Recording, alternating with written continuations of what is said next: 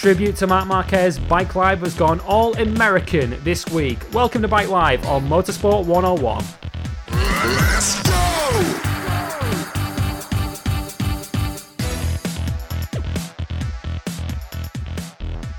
Yes, it's a very, very warm welcome to you to episode 9 of Bike Live here on Motorsport 101 as we look back on the Grand Prix of the Americas. Have a guess who won it? Um, at the Circuit of the Americas last weekend. Marc Marquez keeping up his undefeated streak in the MotoGP class in the United States and his undefeated streak at the Circuit of the Americas last weekend. But there were so many stories to come out of a weekend which on paper seems like it went to the form book. We'll talk about how Maverick Vinales threw away his early championship advantage and handed it into the hands of his teammate. And we'll also talk about Johann Zarco, who continues to make an impression in MotoGP, in particular on its most popular rider. We'll also look back on Moto 2 as Franco Morbidelli continues his domination of the class, and how Joan Mir's domination of Moto 3 came to an end, courtesy of Romano Fenati. We'll also look at the big news from the lower classes as one of the Brits, in fact, the only Brit in the intermediate class, walked out of his team and how one of the rookies in MotoGP is out for the first of the European rounds to injury. We'll also look ahead to this weekend, which is a bumper weekend with Speedway GP, CEV, BSB, and World Superbikes all in action. Uh, my name's Lewis Sutterby. Warm welcome to all of you for joining me. Rebecca James, after her triumphant return last week, isn't with us. Um, if, like us, you're wondering where she is, um, just follow the trail of fire. Um, and you'll probably find her. Um, looking to put that fire out, it's a uh, warm welcome back to Andre Harrison. Welcome back, Dre. Like I said on Motorsport 101 this week, I am back to restore order and bring balance to the force and uh, it's good to be back. I've survived Brands Hatch, a managerial promotion, a week off, and Marc Marquez almost giving me a heart attack in America. Besides that, everything is great. all is good in the world. Uh, and as uh, teed up in the intro, Bike Live has gone all American this week because, um, yeah, we brought reinforcements in the absence of Rebecca James. It's a Bike Live debut for Ryan King. Welcome. Yes, it's been, it's been a long time coming, but I, I think I'm ready to fill in Bex's shoes. Let's see. Uh, I'm now a supporter of West Brom. Um, I like Speedway and James Rispoli's accent, so I think I'm good to go. What yeah. is wrong with you? yeah, yeah. Yeah, Dre likes James Rispoli too. We're not nice enough to, uh, to, to completely jinx him at Brands last week. James, again, if you're listening, I sincerely apologise. Yeah, we, we know what our opening question is next time we get him on the show. Um, it won't be me asking it, put it that way. Um, right, um, whilst Dre looks to um, sort out his embarrassment from uh, ruining Rispoli's weekend at Brands, let's tell you about all the different ways you can find us. Uh, James, in particular, if you're listening, you might want to write these down. Uh, on Facebook, we are facebook.com forward slash motorsport 101. We are on Twitter at motorsport underscore 101. Uh, if you want to watch our weekly Google Hangouts, head to YouTube, youtube.com forward slash motorsport101. Our website is motorsport101.net. Uh, and if you like us so much that you want to back us financially, head to Patreon. It's patreon.com forward slash motorsport101, where your support earns you many, many cool perks, not least early access to both Bike Live and Motorsport 101. Uh, episode 83 went live this week, Dre. It did indeed, featuring a massive review of the IndyCar Grand Prix of Alabama as RJ O'Connell pretty much took over as his yeah. man's. Broseph Two Garden, as we now like to call him, uh, took his second Grand Prix of Alabama win in three years. Talking about Will Power's bad luck and a whole heap of news including the F1 strategy group meetings, Sauber potentially going to Honda, and the retirement of Dale Earnhardt Jr. out of NASCAR. So, actually, a pretty heaped show, despite not actually all that much going on. Um, well, so, you yeah. forgot to mention something else: my continued dominance in the fantasy IndyCar. Stop talking about that. For God's sake. yeah, just... But yes, that, that that may or may not have been mentioned. Oh yeah, and there's a lot of hockey on the show. I can, I can only apologise. The hijacking of the show continues. Um, yeah, it's spreading this week. It's spread to Bike Live as well. It, uh, that, that, that's kind of my own fault really on this one. I have to hold my own L on this. But yes, all of that and more in a in a surprisingly condensed yet still largely filling episode 83 of Motorsport 101. Broseph Two Guard now available on SoundCloud, where all good podcasts are available. Yes, including iTunes. And while you're over there, give us that five star rating. Uh, it really would help Yes. us a lot. Um, right, let's start with uh, Bike Live then, episode nine, and um, the King of COTA, as we're going to call it, not least because a king joins us this week. and uh, yeah, to borrow one of Dre's favorite um, favorite sayings, death, taxes, and Marc Marquez wins in Texas is basically the gist of all of this. Yes. Um, because he's unbeaten there, King, and uh, he kept that going this weekend, although through a lot of the weekend, it looked as if he was probably going to have it a lot tougher than it perhaps looked because Vinales was keeping him honest. Yes, Maverick was keeping him very honest. Unfortunately, Maverick's race did not get off to the best of starts. No, Maverick didn't last very long in this one. We'll, we'll come to that very, very shortly. But, but Dre, um, although Marc Marquez won, and we'll, we'll talk about him in a little bit, um, will it already set off a few warning signs at, at HRC that on their circuit, Marc Marquez's banker circuit of the year, it looked for a lot of Friday and Saturday as if Maverick was actually going to beat them to pole.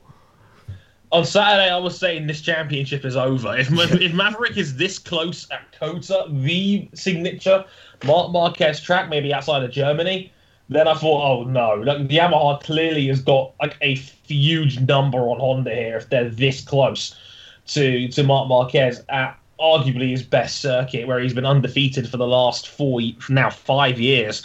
Um, I was nervous. I was very nervous going into this one, thinking, wait, if Yamaha's this good now, what does it say about the European calendar coming in where Yamaha traditionally are, are a lot stronger anyway?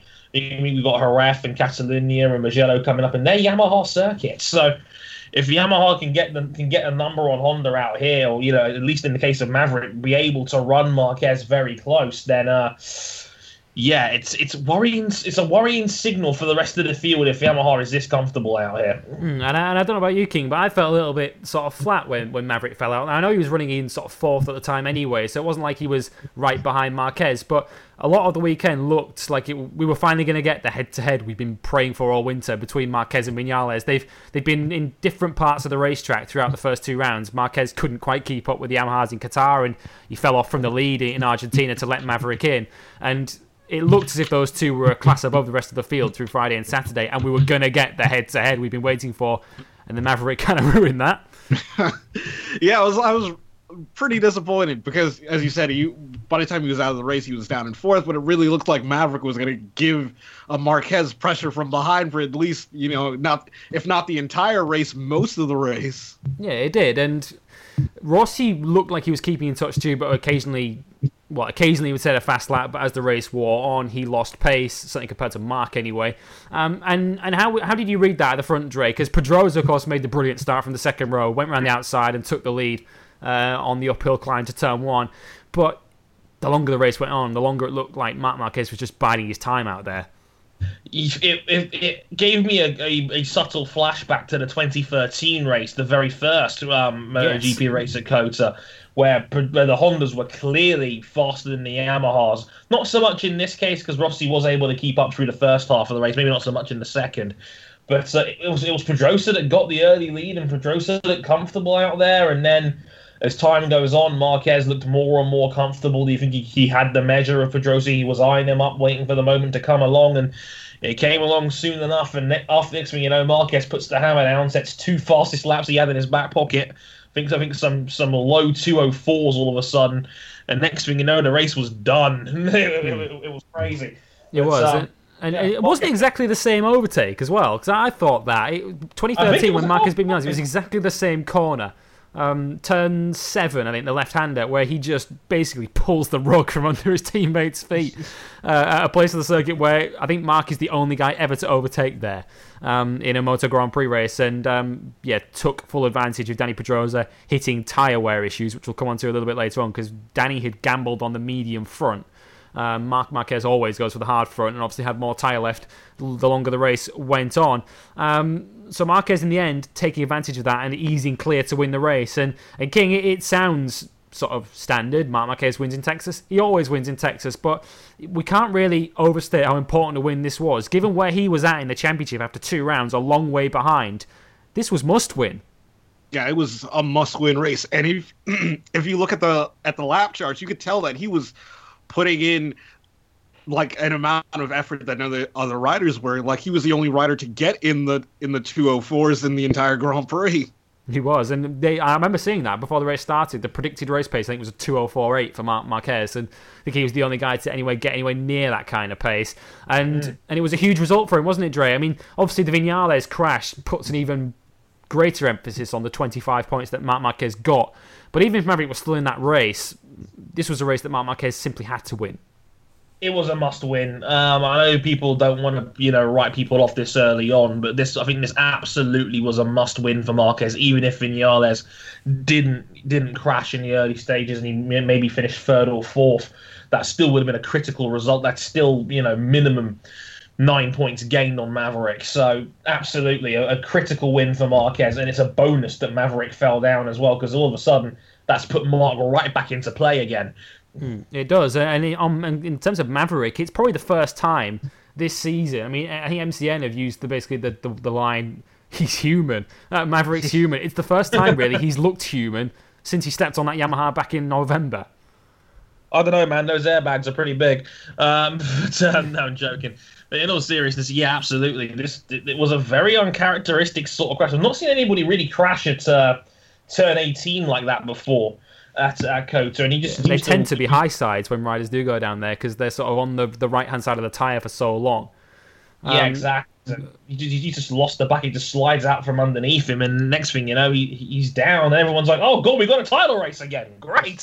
Hmm. Um, but uh, but um, yeah, very uncharacteristic mistake from from Maverick Vinales there. He just seemed to lose the back, and down he goes. And yeah, you're right. It's the first. I mean, this this is like the Maverick story so Flores has just been him taking fastest times in sessions and looking comfortable as you like out there, and you know having the early, I'd say the early measure of pace over Valentino, which again is this is not a new story with Valentino Rossi, but yet Maverick has been has been shocking the world so far, and this was probably a different kind of shock. Mm. Um, this, this, time around, so yeah, I guess the narrative continues, just not in the way you probably would have liked. Yeah, because I don't know about you, King, but to play devil's advocate for just a moment, I mean, people may be saying, well, this is the first kind of mental challenge Maverick's been posed with this season, and down he goes. Um, because he's had it largely his own way for a lot of 2017 so far. Um, I mean, how much of that do you think was just a simple mistake that you get early in a race? Because, of course, Maverick had made a poor start. He was having to try and make ground up and lost ground, or he lost the front trying to make that ground up. And was this just an error, or was Maverick. Did Maverick buckle to the pressure? Was just like he seen Marc Marquez get away from him? I, I think it was the pressure getting to him, and it's not even just because of his starting position in the race. It's like anytime you go to a circuit in the Americas, or specifically the circuit of the Americas, Marc Marquez has this aura around him where it's like the fans swarm him, and it's like he's clearly the center of attention, and you know that he's never been beaten here. So even before he gets onto the grid, Maverick is already, you know, a step behind Marc Marquez. Yeah, it's it's fast becoming the new the new Undertaker streak, isn't it? This everyone's going to want to be the guy. yes. Everyone's going to want to be the guy that breaks the Marquez streak in Texas um, yes. for as long as MotoGP goes there. And um, yeah, Maverick for a lot of that weekend will have felt like he was going to be the guy. Um, I mean, what do you think about that, Dre? I mean, he he has been in such a serene form for a lot of the season as Maverick, and if you go back to his very early days in, in his career, he had a habit for being a little bit flaky, a little bit weak mentally. Of course, he, he walked out of his Moto 3 team um, back in 2012 when he kind of lost his head. Um, back then. Now he was only 18 at the time, so we kind of have to give him a bit of a pass on that. He was just a kid, um, mm. but Maverick's going to be put under more mental strain than at any point in his career so far, isn't he? In 2017, as he goes against the two most popular riders in the world, uh, in Marc Marquez and Valentino Rossi. Um, and Ma- Maverick's going to have to deal with that. And this wasn't a great early sign, was it? It wasn't a great early sign. Like I said, it's the first time Mavericks really had to deal with intense pressure in this. Because, like I said, this was not around that Maverick was expected to win, and even more so when it turns out he was surprisingly fast around here. So you, you back all that up into a corner, and yeah, Maverick was getting punched about a little bit. He didn't have it all his own way off the start. He had ground to make up. I think he was in fourth place when he crashed. He was under pressure from Lorenzo in the early going, who made a great start as well. So, yeah, Maverick was getting beaten up a little bit in there, and you know when that happens, down he goes, which is strange because Maverick you know, has been able to, you know, lead races from the front. He has been able to sustain pressure before. We saw it in Qatar with Dovizioso, who was desperate for that first Qatar win. He managed to hold him off too. So it's not like he can't do it. It was, uh, which makes the mistake all the more uncharacteristic. But as you say, he's not like the main two title threats are going to be arguably two of the most popular riders we've ever seen in this sport, mm. and one of them is a very strong proficient in mind games. Yes, because Maverick hasn't really built up that kind of fan base yet, has he? No, he's, he's, he's the new boy, and yeah. don't get me wrong, he's got his fans, and you know, yeah. being just being in the Yamaha colours will gain them a lot. We're, we're all among them, aren't we? I think we all we all like Maverick, and he's he's he's, he's, he's, he's a good kid as well. Um, if nothing else, he, he, is a genuinely nice guy from, from having met him in the past. He's, he's, a, he's, a, he's a lovely guy, and yeah, he his his mistakes really in his career were I think just basically mistakes from a kid being put under the most intense of pressures back in Spain. He was the he was the next Spanish hope after Marquez. Um, Remember, and, he, he's been he's been hailed as a wonder kid from the time he was seventeen. Yeah, won his that, won, his, like won his well, sixteen. He won his first. He won his fourth ever one two five race at sixteen, having already won what was the uh, Spanish Championship, what is now the Junior World Championship. Um, and, yeah, and, and Maverick beat um, beat a guy named Miguel Oliveira to win that championship, and he turned out all right, didn't he? So, yeah. so, um, so Maverick has been Maverick has been racing at the top of his field ever since he's been um, a little boy, and yeah, but this is this is a whole new kind of pressure that he's having to deal with this season. You know, there is no pressure in Grand Prix motorcycle racing like taking on Marquez and Rossi for a world championship, um, and, and, only the best come through that. So we're going to find out a lot about Maverick um, this season. Um, and MotoGP, like no other class, punishes DNFs. Um, just ask the Yamaha riders from last season, and nothing exemplifies that more than the championship standings right now. Because look who leads it. Uh, the guy who hasn't won a race so far, King, but three podiums out of three, and almost improbably given how much he's appeared to struggle so far this season. Valentino Rossi leads the championship. Like even Rossi himself said he, that he was shocked that he was in the lead of the championship. Yeah, he's got a six-point lead over Maverick Vinales, having taken uh, a third, uh, a second, and a second in his three races. And um, I mean, Dre, depending on how you interpret Rossi's season, will determine whether you think he was actually struggling or not. Uh, we I think we've got differing views on that. Mm. Um, but I don't think Rossi, even in his heart of hearts, ever thought he'd be leading the championship this early, did he? I don't know. Um, this is Valentino we're talking about. Trying to predict him is a bit like trying to predict the lottery numbers. You, mm. you never quite know what's going to come out of his mouth sometimes. And I guess what's what's most important here is the, the, the Valentino Rossi it looks like we're dealing with in 2017 because um, Dre wrote a piece for the website um, motorsport101.net if you want to check it out it, it's still up there right now. Um, and you made a point in that that I made a point I made the exact same point on Twitter after the race on Sunday night. It looks like the 2015 Rossi is back. Is that how you see it? I think it very well could be Mr. Consistency. I mean this is his, this is the only way he's going to win a title right yeah, exactly. Because I mentioned it in the column. Like Valentino doesn't have the ultimate pace that Maverick Vinales, Jorge Lorenzo, or Marc Marquez has shown over the last few years. He's not been that sort of guy. He's not the sort of guy that that pushes to to the limits 100 percent of the time. He admitted it himself. He's only ever been 100 percent every lap once. And that was the time in Phillip Island in 2003 when he may or may not have had a 10 second time penalty to recover. So, you know, it was essentially a time trial for Valentino at that point, but he's not that sort of customer it's it's an interesting sort of paradox when you look at it. But Rossi has always been a Sunday guy, and as you say, in 2015, the year he very nearly won the championship, and you know the magical number 10 in his case, he led the championship through 16 out of 18 rounds, and he had 15 podiums out of 18 races, and he didn't finish a single race lower than fifth. No DNFs. He finished every single racing lap and didn't finish a race lower than fifth and that includes a race where he had to start from the back of the field. Where, where now, whether you want to say that was self-inflicted or not is ultimately down to you. Mm. But yeah, the consistency of Valentino has definitely you know, shone to the surface in the last two or three years or so, and like 2016 was almost uncharacteristic for Rossi because he did make three or four critical mistakes that probably cost him the championship, like like like the, like the fall in Assen, you know, like the crash at this very Grand Prix last year. You know, not listening to his team in Germany probably cost him big as well. So if that doesn't happen and we get the 2015 Rossi, he's going to be extremely hard to beat because he doesn't make mistakes characteristically. He will finish Grand Prix if he doesn't do anything stupid. Mm. So yeah, I mean, just just to add on to what Lewis said about this championship being very punishing in terms of retirements, over the past three seasons, the the the rider who would eventually go on to win the championship had a combined had a combined number of retirements of three. Each each rider only had one retirement in the season they won the championship over the past three seasons. Yeah, because yeah. yeah, cause Marc had a, had a couple after winning the title last season. He'd already got it done by then.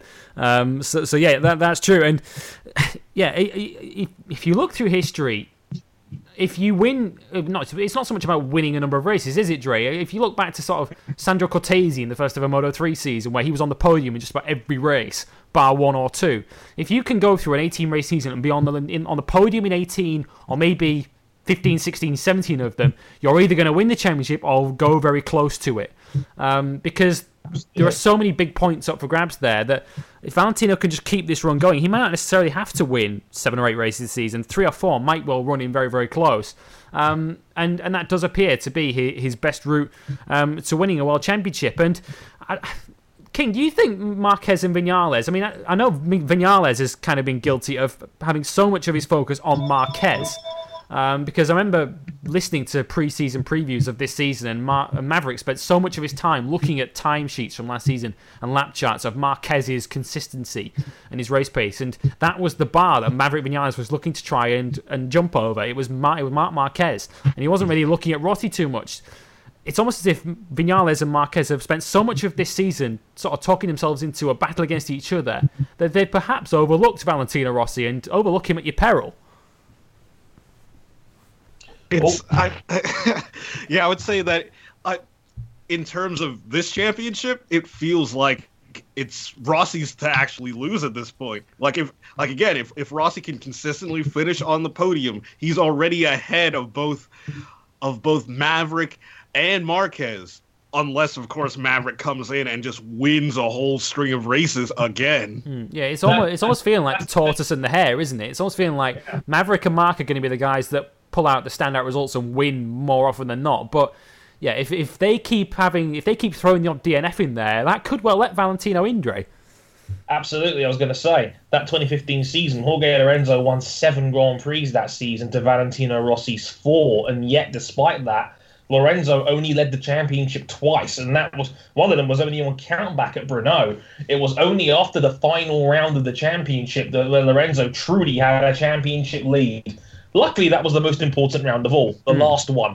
But in any case, yeah, absolutely. For me, it's I, I learned a lesson here that with Rossi, it's not about race wins; it's about points. It's about racking up the points. And yeah. from my he sort of knows how to manage a season, doesn't he?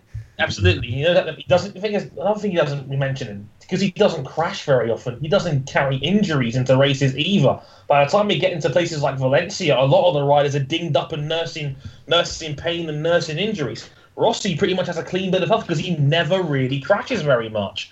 So if Rossi can get, he's he's a numbers guy, and I'm sure he's looking it up. If he can get to something like 330 points, he's got a really great chance of winning the championship because Marquez has only crossed that threshold twice. So like that is the sort of ballpark figure he needs to be aiming for. And if he can get, you know, 14, 15 podium finishes this season, he'll get to that number. And that's going to make him very, very hard to beat indeed. I mean, Lorenzo only just did it by a handful of points a couple of years ago. So it kind of says it all. If he can be, be consistent and not give up those big 25 point donuts, to, Ma- to Maverick or Marc as the season goes on. Rossi's in with a very real possibility. Yeah, and it's funny that because I know you're a, you're a numbers guy too, Dre, and um, 330 points just from um, the beauty of having calculators on smartphones these days. 330 points. That means he's got to average 18 points around, and he's currently averaging 18 points around after three races.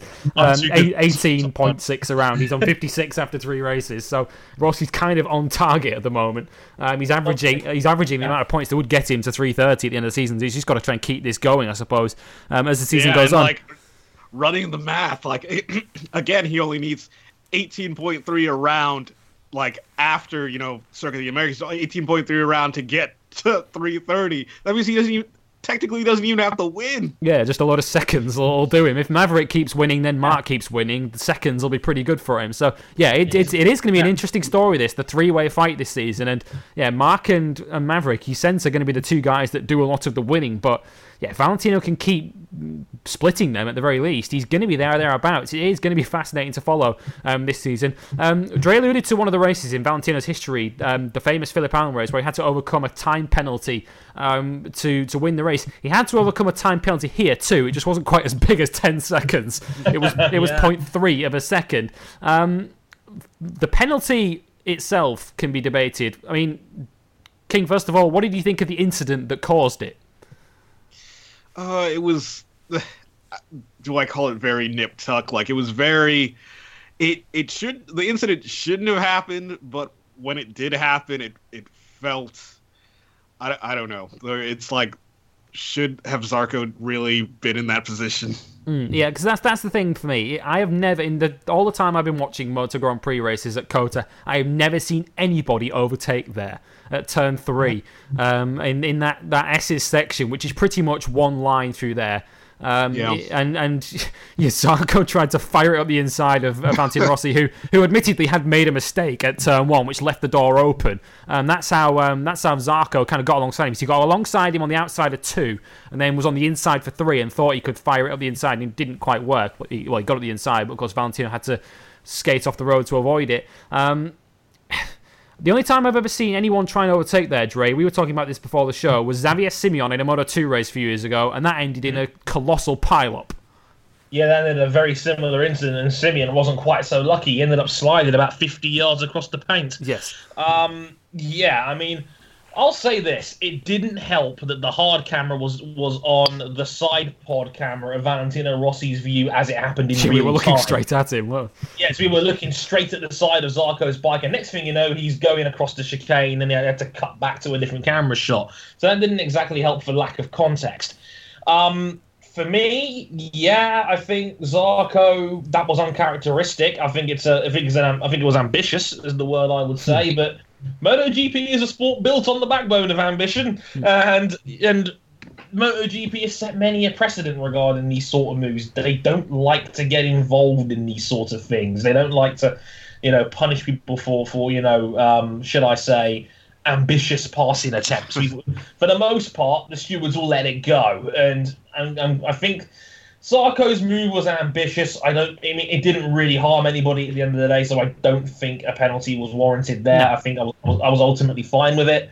Nobody got hurt. Nobody got punished. If anything, Valentino Rossi gained from said accident, which we'll get to in a second. Hmm. But well this yeah, is this is the- the thing. I do wonder if Valentino had turned in and obviously been punted off the road by Zarco, would Zarco then have got a penalty? Um, my instinct hmm. says he hmm. might have done. Um, but um, but of course we'll never know on that. Um, yeah, as Dre alluded to, Rossi did get a punishment. He got 0.3 of a second added on um, to his race time because that's the kind that's the time gap uh, that he pulled out of Zarco and gained on Pedrosa, who was ahead of him, uh, or Pedrosa and Marquez who were ahead of him. Um, so he, he had 0.3 added on to his race time. I, I, I, I really don't get. I, well, I, I get why they employed this penalty, Dre, um, because he gained 0.3 of a second. Um, but it's going to open up a good bit of a can of worms with this, isn't it? Because anytime any guy goes off the racetrack now, every team's going to be onto race direction saying, "Well, you're going to add 0.3 onto his race time then," Yeah. um, because it's it's such a sort of minute penalty. Um, and it's the kind of penalty, it's the kind of time that Rossi could have just outbraked himself at the next corner and handed 0.3 back. And then he was saying he wouldn't have got a penalty because he didn't exactly give the time back. He'd have just made a mistake and handed 0.3 back. So I, I'm, I can see what they're doing. I can see why they've given him this penalty, and the logic stacks up. But Again, I am surprised that Race Direction felt the need to get involved with that. yeah, 'Cause like I don't think see anyone would have. Bat- if anyone had, if they hadn't given a penalty, I don't think anyone would have batted an eyelid, would they?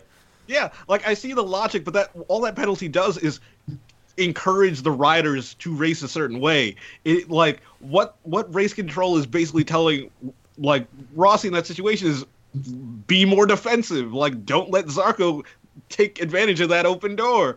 When that you know that kind of makes the racing a bit more dangerous.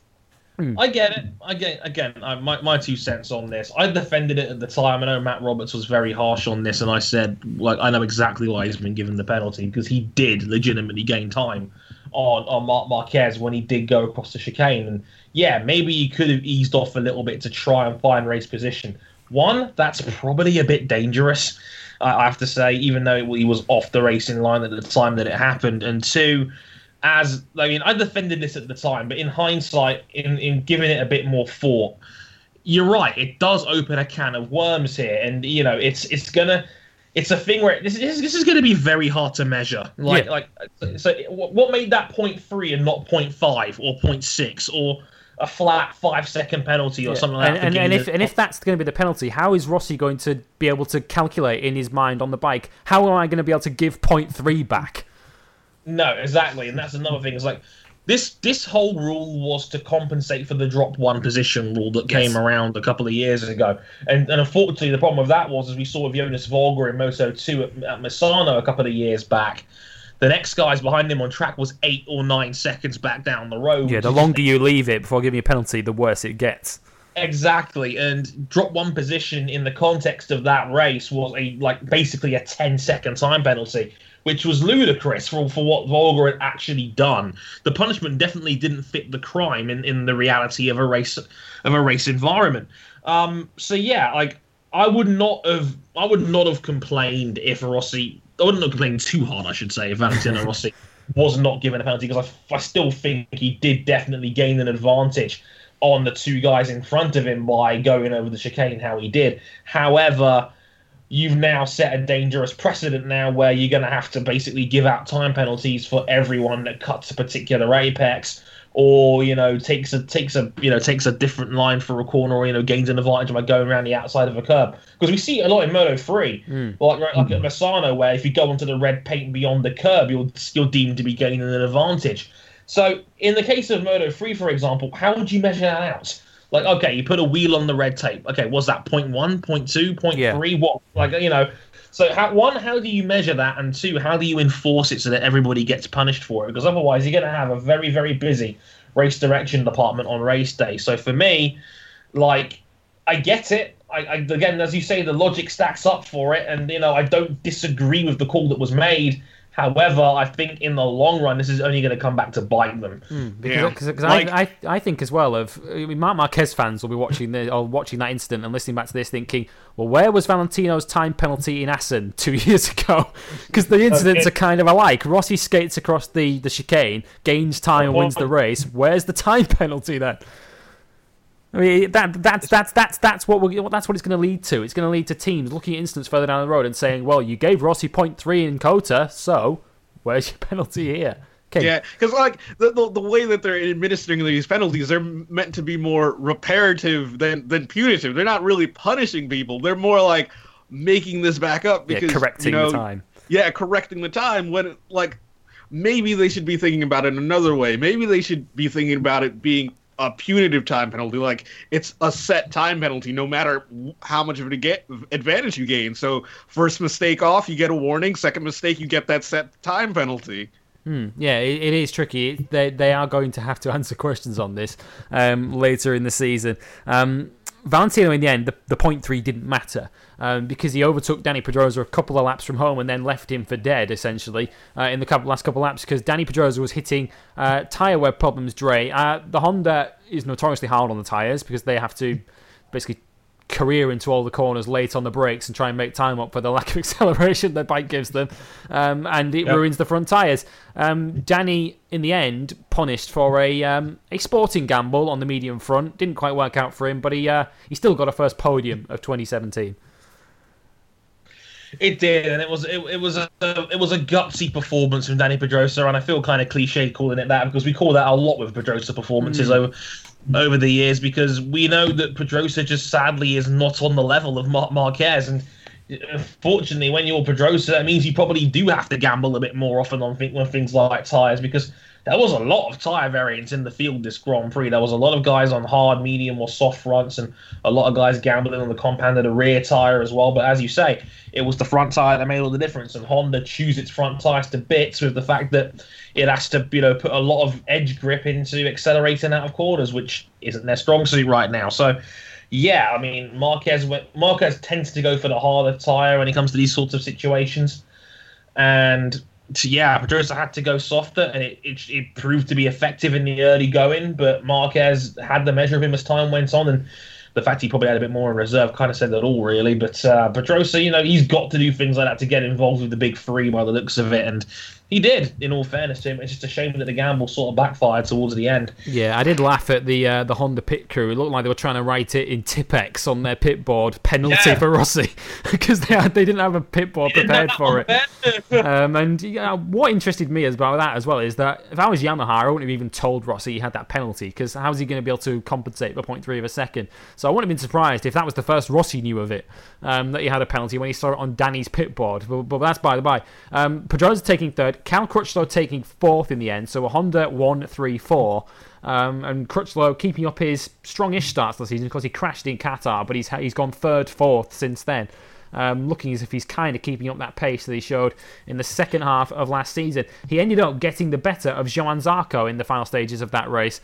Um, uh, Zarco, the aforementioned, of course, who had that, that tangle with Rossi early in the race. But, but King, surely the very fact that he was alongside and battling with Valentino Rossi is impressive enough in itself. Zarco continues to impress the hell out of all of us.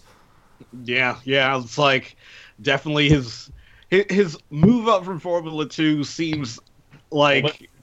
I mean, sorry, Moto Two. I'm still getting. You, you, you can tell he's tricky, folks, can't you? yes, yes. It, it's it, it's. I do do I dare say long deserved that it seems like he was more he was more prepared for MotoGP than pretty much most of us thought he was. Hmm. Yeah, because I think we all were, were a little unsure, weren't we, Dre, when, when Tech 3 made that signing? Not doubting Zarco's class, because he's shown it, because he won more 125 races and then won the title twice in Moto 2, but he's always tended to be, through the junior classes, a slow learner. I mean, he didn't Yes. he, he didn't become the dominant force he, he was in Moto 2 until his, what, his second, third year in the class, and he didn't win a 125 race for ages. He had those that c- catalogue of near misses where he was trying to beat Nico Terol most weekends and kept blowing it um, towards the end of a race. Um, so the fact that he's gone on with it so quickly is incredible. I mean, this is a guy in his first three MotoGP races could have won his first and then finished fourth in his second and third races, um, or fifth in his third race, and set a fastest lap in there too, on a satellite bike. it's incredibly impressive. There's no doubt about it. And as you say, he was a slow learner. He the Nat Championship season in Moto 2 was his fourth year in the class, and you know it wasn't it, it wasn't a straightforward deal in year five. Even with Thomas Luthi, Sam Lowes, and Frankie Morbidelli all breathing down his neck for a good chunk of that season. So. Yeah, I think you had people had definitely a, a case to be a bit skeptical regarding Zarco going up because year two as a defending Moto 2 champ wasn't as convincing as year one when he won it and you know broke the points record and did, nobody had an answer for him. And especially when you see other guys like Tito Rabat who was another slow learner and he struggled in Moto GP since he went up to the top but Zarco has taken to it like a duck to water. He's been so impressive. And like clearly that Tech Three that, that that last year's Yamaha was was a very very good bike if, if, if, At least you wonder how both neither of their factory riders managed to win the title on it. Exactly, and both their satellite riders have been fantastic. They, I mean, Jonas Folger has been great in his own right. It's just a shame that Zarco has been this good that we've completely glossed over Jonas Folger. Yeah, if, also. if, if Zarco wasn't doing what he was doing, we'd be looking at Folger and going, hey, he's doing all right. yeah, exactly. But Folger's Zarco has been eighth in the points. fantastic.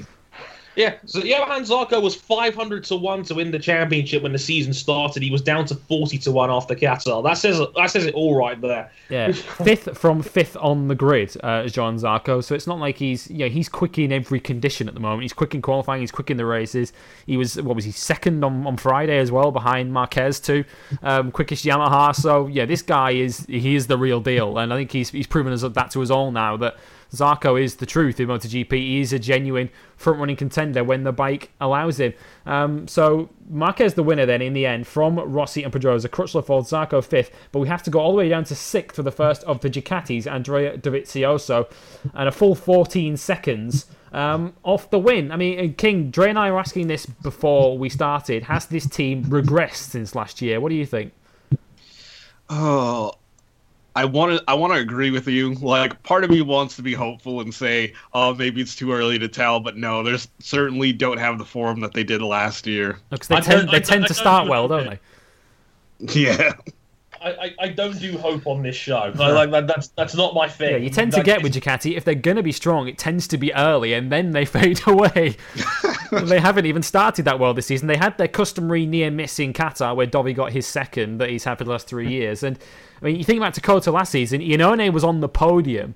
Um, and that was podium after a grid penalty that he got for taking his teammate out of the race before. And Dovi might well have been on the podium instead of him had Pedrosa not wiped him out. But the first first Ducati Dre, 14 seconds off the win. It, it's it's bizarre. Um, it's yeah, it's like Ducati has gone back down the order a little bit, and the other guys on the older bikes seem to have taken to the field a little bit quicker. I know Aspar and Avintia weren't quite as strong this time around compared to Argentina and Qatar, but, but like Dovi has always traditionally gone strong, especially this. I mean, he led the championship this time last year after three straight second places. So they're capable. They're, they've been capable in the past, and they like again, as you said, they do tend to start very strong. Qatar is one of their strongest tracks. They were again. They had COTA on the podium. They would have had they would have been on for a double podium last year on the GP16 if it weren't for well, you know what happened to Viannone last year. But um, you kind of says it all. But yeah, as you say, like they they tend to start well, but fade when Europe comes along. They're fading earlier this year, and Lorenzo is still learning, and Dovizioso, who's the who's the backbone of the team, has you know been un, a combination of unlucky and not quite there. And if that's going on, then well, it's no surprise the satellites have stolen the early show for Ducati so far this season. Yeah, and uh, if you look at the Jorge Lorenzo's comments for the next race, don't fill you with much confidence because he has said this week that Jerez will be difficult because it is historically one of the worst tracks for Ducati. Um, So, because there's nowhere where they can really put the power down there um, and stretch its legs. So, because Jerez is quite t- tight, and twisty. So, good luck there. Um, But King, does it surprise you how positive Jorge still seems to be? I mean, Jorge was ninth at the weekend, which doesn't sound great. He was a couple of seconds behind his teammate. But yet again, Jorge Lorenzo left a weekend which didn't really deliver many points, seemingly quite positive. I think that's the epitome of putting a brave face on it. Yeah, and like it seems like he's seeing something in the bike that we're not. Yeah. Like maybe he sees Dovi still fourth place in the championships. So, like maybe we could, you know, solidify that standing and be somewhere up higher in the standings. But like I don't see what he's seeing. No, I mean, it, of course, made the point last year, didn't he, Dre, that you've got to have balls to go to Ducati right now, which Jorge responded to by signing for Ducati um, for, for this season. this. Um, but um, do you think that's a part of it? That I mean, Jorge can't exactly come out in the public now and say, "I've messed up here. I've gone to the wrong team." He's got to say the right things, hasn't he? And you know, toe the party line, as it were. Um, but surely this isn't the Ducati he thought he was signing for. This was a team that looked like the trajectory was going upwards after the last couple of seasons, and they've plateaued. it looked like they were one alien away from potentially challenging Yeah. for a championship. Um, given they had two wins last year, was it? Yeah, it was two. It was yeah, it was Austria and they won in Malaysia as well. Yep. But uh, yeah, they had two wins last year. and They looked like if they could get a guy that can maybe bring you an extra couple of you know a couple of attempts to that bike, then hey, maybe maybe if they can win four or five, then who knows? Um, s- but yeah, I think you're right. I mean, don't get me wrong. Valentino Rossi's not one to talk about going to Ducati and having the balls to do it because we all know how his move to Ducati went, and hmm. that was even worse, quite frankly. But yeah, you're absolutely right. I mean, this is not the Ducati that I think Jorge was would have, was was hoping to have joined last year. I mean, again, like when it makes it more concerning that Jorge Lorenzo is a rider of confidence. If he doesn't have confidence, we've seen his shortcomings as a rider exposed in hmm. the past, especially when the when the rain has come down. But you know, again, this this Ducati is not where this is not even at where they were at last year. Let alone talking about wins. I mean, they'll, they'll they'll still probably win in Austria when that rolls around during the summer break because that that's built for Ducati at this point. And it, and it's a nothing burger of a circuit. It's just Even though I'm, I'm. I'm still I'm still worried about Austria though because I think that's where they lost the most ground on last year. They don't have Uh, the straight line grip that they had last year. Like I think the winglets were a bigger strength to Ducati than we may have thought. That they just can't. They don't have the acceleration or the top. They don't have the top end acceleration that they had last year. It's clearly obvious. Like at first, like maybe it was just a thing in Argentina, but like at COTA, you really saw that they just didn't have that top end speed anymore. It's a very good point. Mm, and uh, yeah, I wonder if uh, Austria will see Ducati break out that hammerhead fairing as well. Again, that we saw in the in the Qatar test. Um, they haven't had that homologated yet, by the way. They, of course, ran their, their original fairing for the first few races. So uh, yeah, we wonder. One wonders whether we'll see that for the rest of the season because we did see um, in, in Argentina and Texas, we saw Suzuki and KTM roll out their own aero fairings, if you like, with no winglets. They're having to get around the ruling that way. Um, Suzuki having another disappointing weekend, I guess it has to be said. I mean, it's kind of says where Suzuki are at now that we're calling uh, eighth for Iannone or seventh for Iannone, and of course Rins didn't start because he was injured. It says where you, Suzuki are at now, Dre, when we're calling seventh disappointing um, for Iannone, because seventh's actually not a bad result um, in the grand scheme of things. Running the Ducatis close, Iannone doing a decent job, but their weekend wasn't even half as disappointing as Aprilia's was. They were even slower than the KTM's for most of the weekend. Yeah, absolutely. I mean, again, going back to Suzuki for just a minute here, yeah, you're absolutely right. I mean, with when Maverick was there last year, seemingly top six was about the par score for them. So seventh in a vacuum isn't all that bad, especially for a rider that's only just joined the team. Not bad at all. The problem is, is that Suzuki should be a team that should be thinking about third best team overall now, especially given they were arguably better than Ducati was last year over the course of the whole season. But they faded a lot towards the end of last year, even after Maverick got that W at Silverstone. So, yeah, with Tech 3 seemingly the best of the independents and genuinely having top five level pace, Suzuki isn't quite there yet. And then he only made a mistake in Qatar. He, wrote, he drove into Marquez's back tire and it's not, and of course, Alex Rins now getting hurt constantly now. When you know he's not had a, a single race outside of the first one where he's been at his maximum. Um, when when you when you when you combine all of that together, it's it's been an awful season for Suzuki in terms of luck and just re- wasted resources and whatnot. And now Rins is going to be out for a prolonged period of time. So, yeah, com- combine all of that. Seventh on the face of it isn't great for Suzuki, but you know they, they they're going to want more than that for sure. As for Aprilia, oh boy, that that was ugly. And you know, the, the, the sixth place of Aleix Espargaro in Qatar seems already like it was a long time ago. Yeah, it's like they it's, turned up at the circuit and thought, hey, this one ain't built for us. No. yeah, this... this... this is not one of their strongest tracks, and which is amazing because COTA isn't all that different from Qatar. Really, a big, vast sort of circuit with you know lengthy straights and you know, you, you thought they were a bit better here, but the fact they were slower than the KTM's at one point. I mean, yeah, sure, King was must have been very excited yeah. given he's the KTM fanboy. But we, yeah, we'll, we'll get to that. I, I, had other things to be disappointed about from KTM that weekend. true, true. Yeah, stand by for uh, Moto three for more on that. Um, but uh, but no, they KTM had a, a, a mixed weekend, I suppose. I mean, Bradley Smith's qualifying lap doesn't get anywhere near enough praise. It always will in uh, in my household for obvious reasons. Um, but for Bradley Smith to qualify 18th um, on that KTM sounds kind of kind of rubbish. 18th on the grid for, for Bradley Smith, but he uh, he outqualified Alvaro Bautista on the Ducati.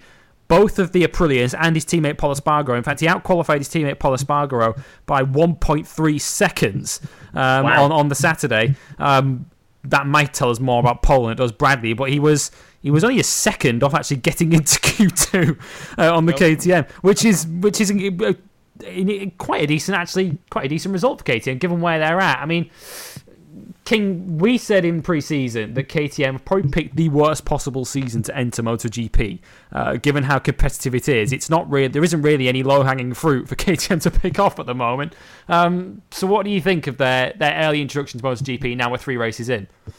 Uh, I, it's it's where I expected them to be, but it's it's been rough. Hmm. it's it's been a rough experience, especially with you know Pol's bike going pop during the Grand Prix last weekend, and I would say like they're doing better than the orange team in F1. Hmm. Yeah, and at oh, least. yeah, and at least we haven't seen any of them do what Marouane Fellaini's just done, Dre, um, at the Etihad at the moment. Um, but um, Uh, yeah, there's been no violent conduct, uh, shall we say, in the uh, in the KTM pit box at the moment. timeline. What in the blue hell? Yeah, it's for the second time this week. If you want a timestamp of when we're recording this, there it is. Um, yeah, Marouane Fellaini sent off at the Etihad um, for Manchester United. Yeah, Dre's got one eye on the derby at the moment, one eye on uh, yeah, one eye on Manchester United trying to park the bus now for the last ten minutes, and one eye on Bike Live. Um, while Dre tries to uh, gather his composure and um, vent all over uh, all over the keyboard, let's run you through the MotoGP result. Marquez the winner from Rossi and Pedrosa, Crutchlow in fourth, Zarco fifth for the second race in a row. Uh, then came Dovizioso, Iannone, and Petrucci, second of the GP17s, ahead of Lorenzo in ninth, and Jack Miller, top 10 again. Uh, he was 10th, just ahead of Jonas Folger. Scott Redding, 12th. Tito Rabat, 13th. Hector Barbera, 14th. And Alvaro Bautista getting the final point despite crashing, uh, which kind of tells you where KTM's race pace is at. Bautista beat Bradley Smith despite crashing and remounting. Um, and beating into the final point. Aleix Espargaro had to pit mid-race, was the last classified finisher in 17th. The championship standings then, Valentino Rossi leads it for the first time since Sepang 2015, and you all know what happened there. Uh, that was the last time Rossi led the MotoGP World Championship. He's six clear of Vinales. Um, Marc Marquez is 12 further back, so he trails Rossi by 18 points. Um, so the uh, uphill climb uh, that Marquez looked to be facing after Argentina suddenly isn't quite so steep. Uh, Dovizioso in fourth, he's eight points behind Marquez, and a point ahead of Crutchlow, who's fifth and top independent. Uh, Pedrosa is sixth, Zarco seventh. Um, that battle for top independent might actually be rather close this year between Crutchlow and Zarco. There's seven points in it at the moment. Um, Folger's one point further back, having scored in all three races. Scott Redding and Jack Miller are also level with Folger on 21 points, and that completes your top 10.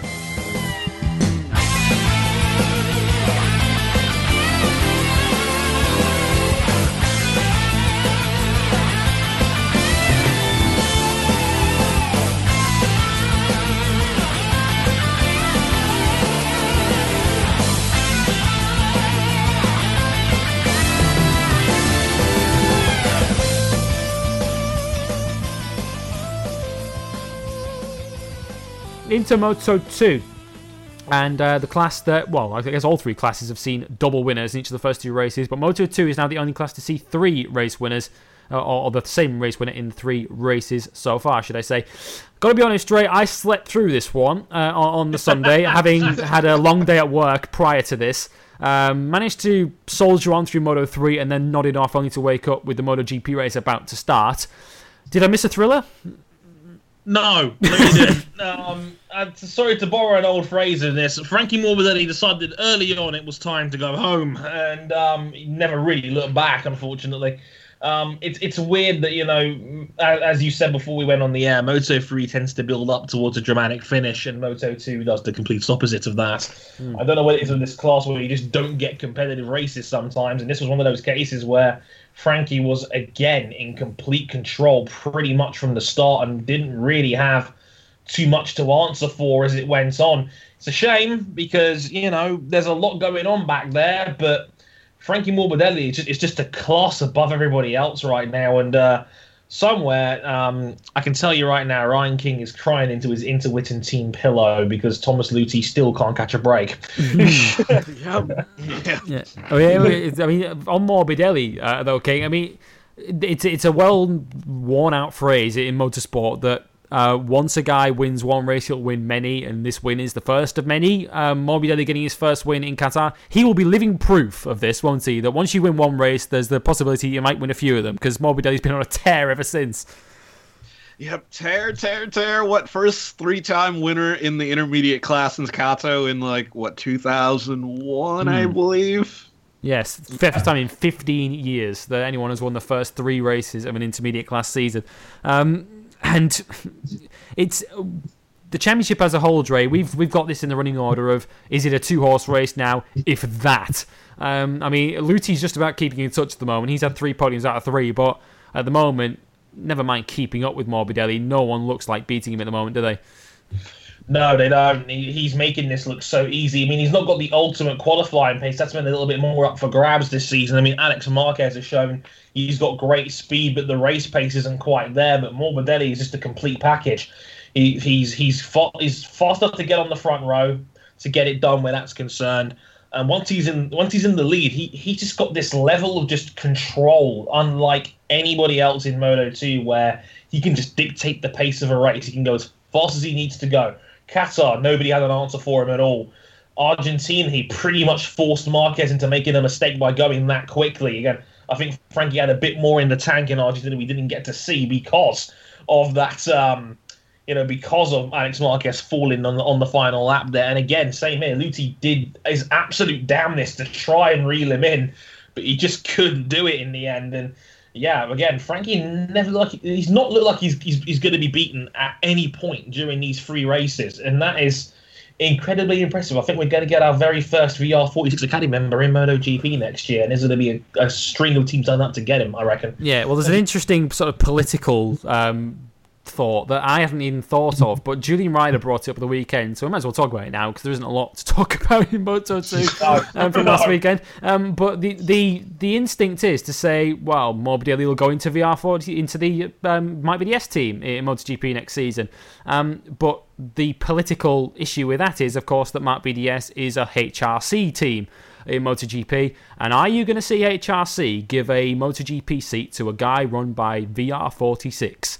When his nope, when his nope, team when his teammate nope. at Marc VDS has the last name Marquez. Nope, not in a million years. Because um, it's actually as daft as it sounds. Alex Marquez might have more chance of a Marc VDS MotoGP next season because of who his connections are. Yeah, like having the surname Marquez is definitely helpful, especially given the Repsol has given Alex like a, an abundance of opportunities he probably hasn't even deserved. Yeah, really. they're I mean, desperate for him to succeed, aren't they? Yeah, it's like they really, really want Alex Marquez to be the guy to replace Dani Pedrosa. And right now, the problem is that Frankie Morbidelli is probably too good to ignore right now. Yeah. He's like again, he he is riding a literally a perfect season right now, and Alex Marquez is still. He still looks like an unfinished product that could probably do with at least one more year in the class before we really see the best of him. Even right now, maybe Miguel Oliveira might be a more pleasing prospect as time goes on, given how good he was in the junior classes as well. So yeah, you're absolutely right. I think I think Marquez has got opportunities there, and he's got he's got like a level of leverage that because of his surname, because of his connections. I mean, who can forget him riding another '93 branded Honda mm. at the mm. test the day after he won the Moto 3 Championship, and ran into the Rossi was having the nightmare, going, "Oh my God, there's two Marquez brothers out here."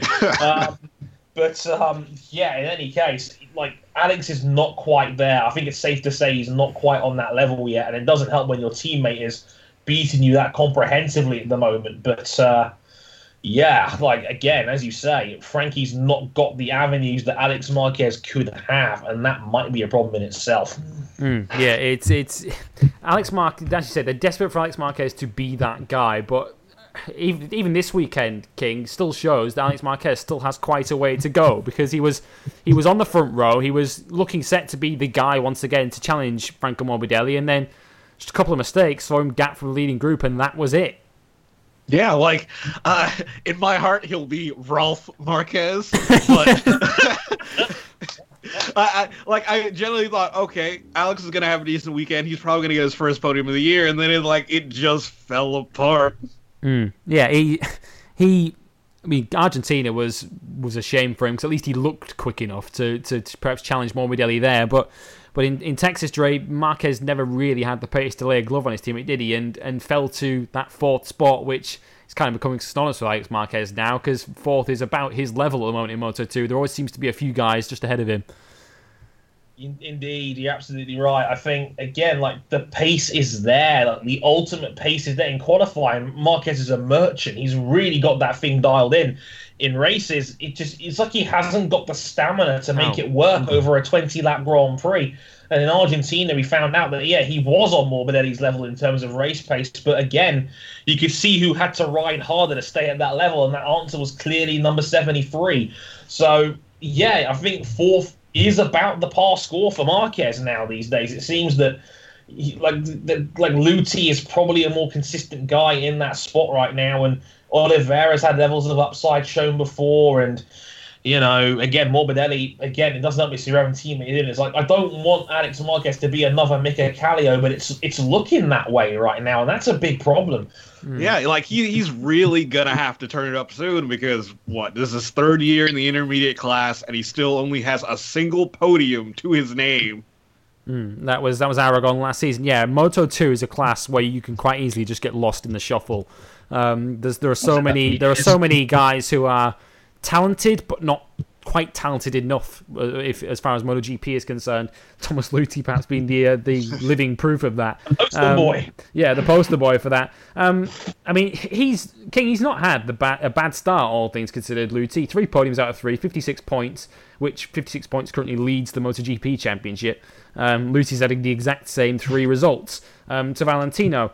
Um, but he trails Morbidelli by 19 at the moment. I mean, Luthi's just about doing everything he can to keep himself in the conversation um, for the World Championship. And Luthi's usually good for three or four race wins a season in Moto 2, but you can't let that gap grow too much more. Yeah, like it, it, it's looking scary. Like I thought to, this year was going to be Luthi's year for the championship, but it, it, it's seemingly looking like more and more that it's just going to be another run to the vice championship for Luthi. yeah, the vice champion. Yeah, because I had Luthi as my champion too. I uh, on this season preview show on this show I called Luthi as my champion uh, for Moto 2. So uh, yeah, it's it's not just you that's kind of hoping that the, the form guy turns around for him. Um, another Swiss rider having a good day though, Dre. Dominique Aegerter. Um, and um, given that there's a lot of bad news surrounding Kiefer that we're going to get onto later, it's probably just as well that we talk about a good news story for them. Dominique Aegerter getting fifth, the best we've seen from a Suter so far. I like Dommy. I've always liked Dommy. He's a very he's a very talented rider and a very lovely young man. And yeah, absolutely, I'm I'm, I'm absolutely delighted for him um, because, as you say, he's always been the guy that's ridden best on on Suters and Suters have struggled probably since 2013. I want to say really with Pol Espargaro and Tito Rabat and you know other guys like Scott Redding's coming through and. It, it, was a great point that David Emmett made earlier um, in the week, where he said, "Yeah, wasn't it wasn't it Marc Marquez that was the last guy to really win a title on a Suter?" And we've made many have argued that he may have um, essentially covered up a lot of Suter's problems as a chassis just because of how talented he was.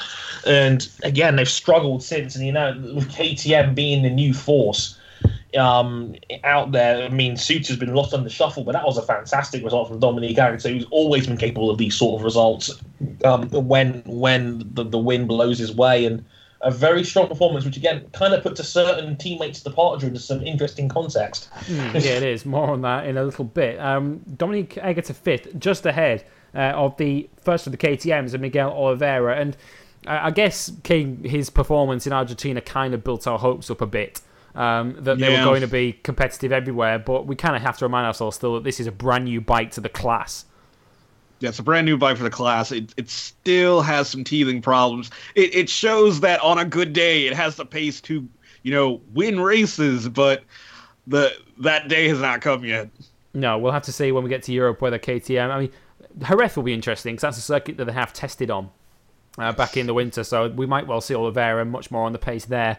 Um, so so watch this space for that. Um, when I take you through the Moto 2 result, you'll hear that once again, thankfully, there was a lot of variety up the top 10. Five different manufacturers or five different chassis constructors in the top nine. Um, Morbidelli, the winner for Kalex, ahead of Luthi, Nakagami, Marquez, with Aegerter the first of the Suters in fifth, Oliveira on the KTM sixth, Simone Corsi on the Speed Up seventh, ahead of Marcel Schrotter on another Suter, Xavi Vierge on the Tech 3 in ninth, and Luca Marini completing the top 10. The other point scorers were Hafiz Syahrin, uh, Fabio Quartararo, Xavier Simeon, Ricky Cardus, who replaced Brad Binder on the second of the KTMs. Brad Binder still recovering from his injury, and Jorge Navarro um, one of the other Moto 3 graduates who beat Pecco Bagnaia to the final point.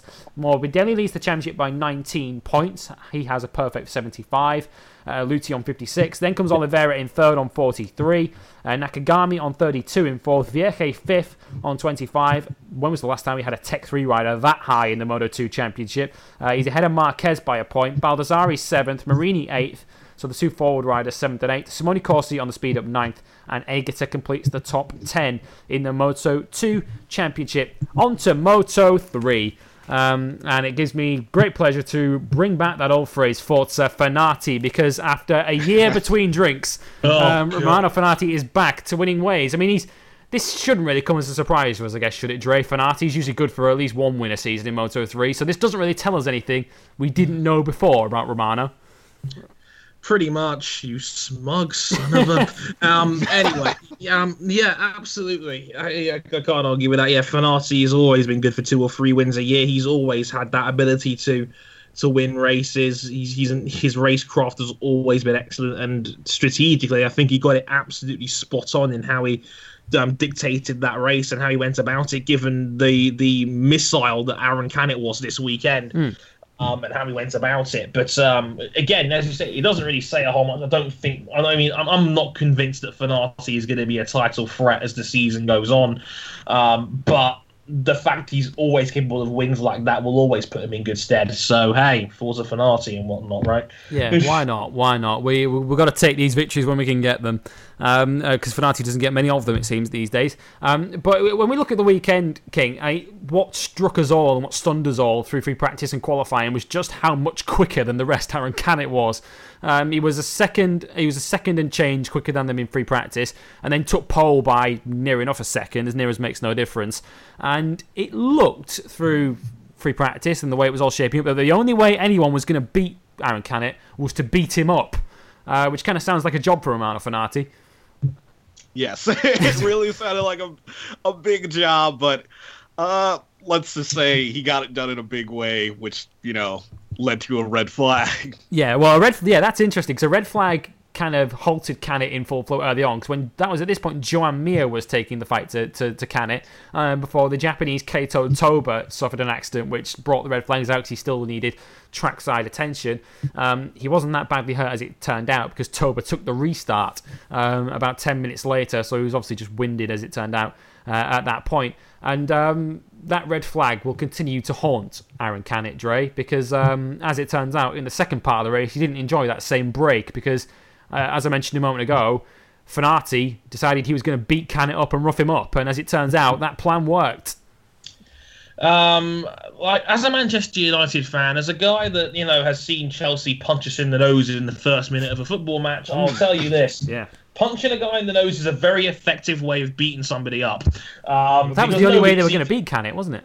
Yeah, exactly. Somebody had to beat him up. Again, as I said, punch him in the nose. Like, nobody likes being punched in the nose. No matter how big or small you are, that always hurts like hell. And that's exactly what Fenati had to do. If there, there is no better guy to rough somebody up and to beat them up and be aggressive and, you know, to to rough a dude up better than Romano Fenati. He's he's the king of, of racecraft. He's the king of those sort of punch up sort of fights you get in Moto 3. And Aaron Canet has not had very many moments of that in top tier situations in Moto 3 in his career to date. I mean, we saw a little bit of it at Le Mans last year, but besides that, it's not really happened very much for Canet so far, and that experience came back to bite him. No, I mean uh, he, he is. I think he's a rider that uh, certainly I'm. I'm not losing faith in Canet. I think he, he's shown enough to, to suggest he is a brilliant rider when he puts it all together.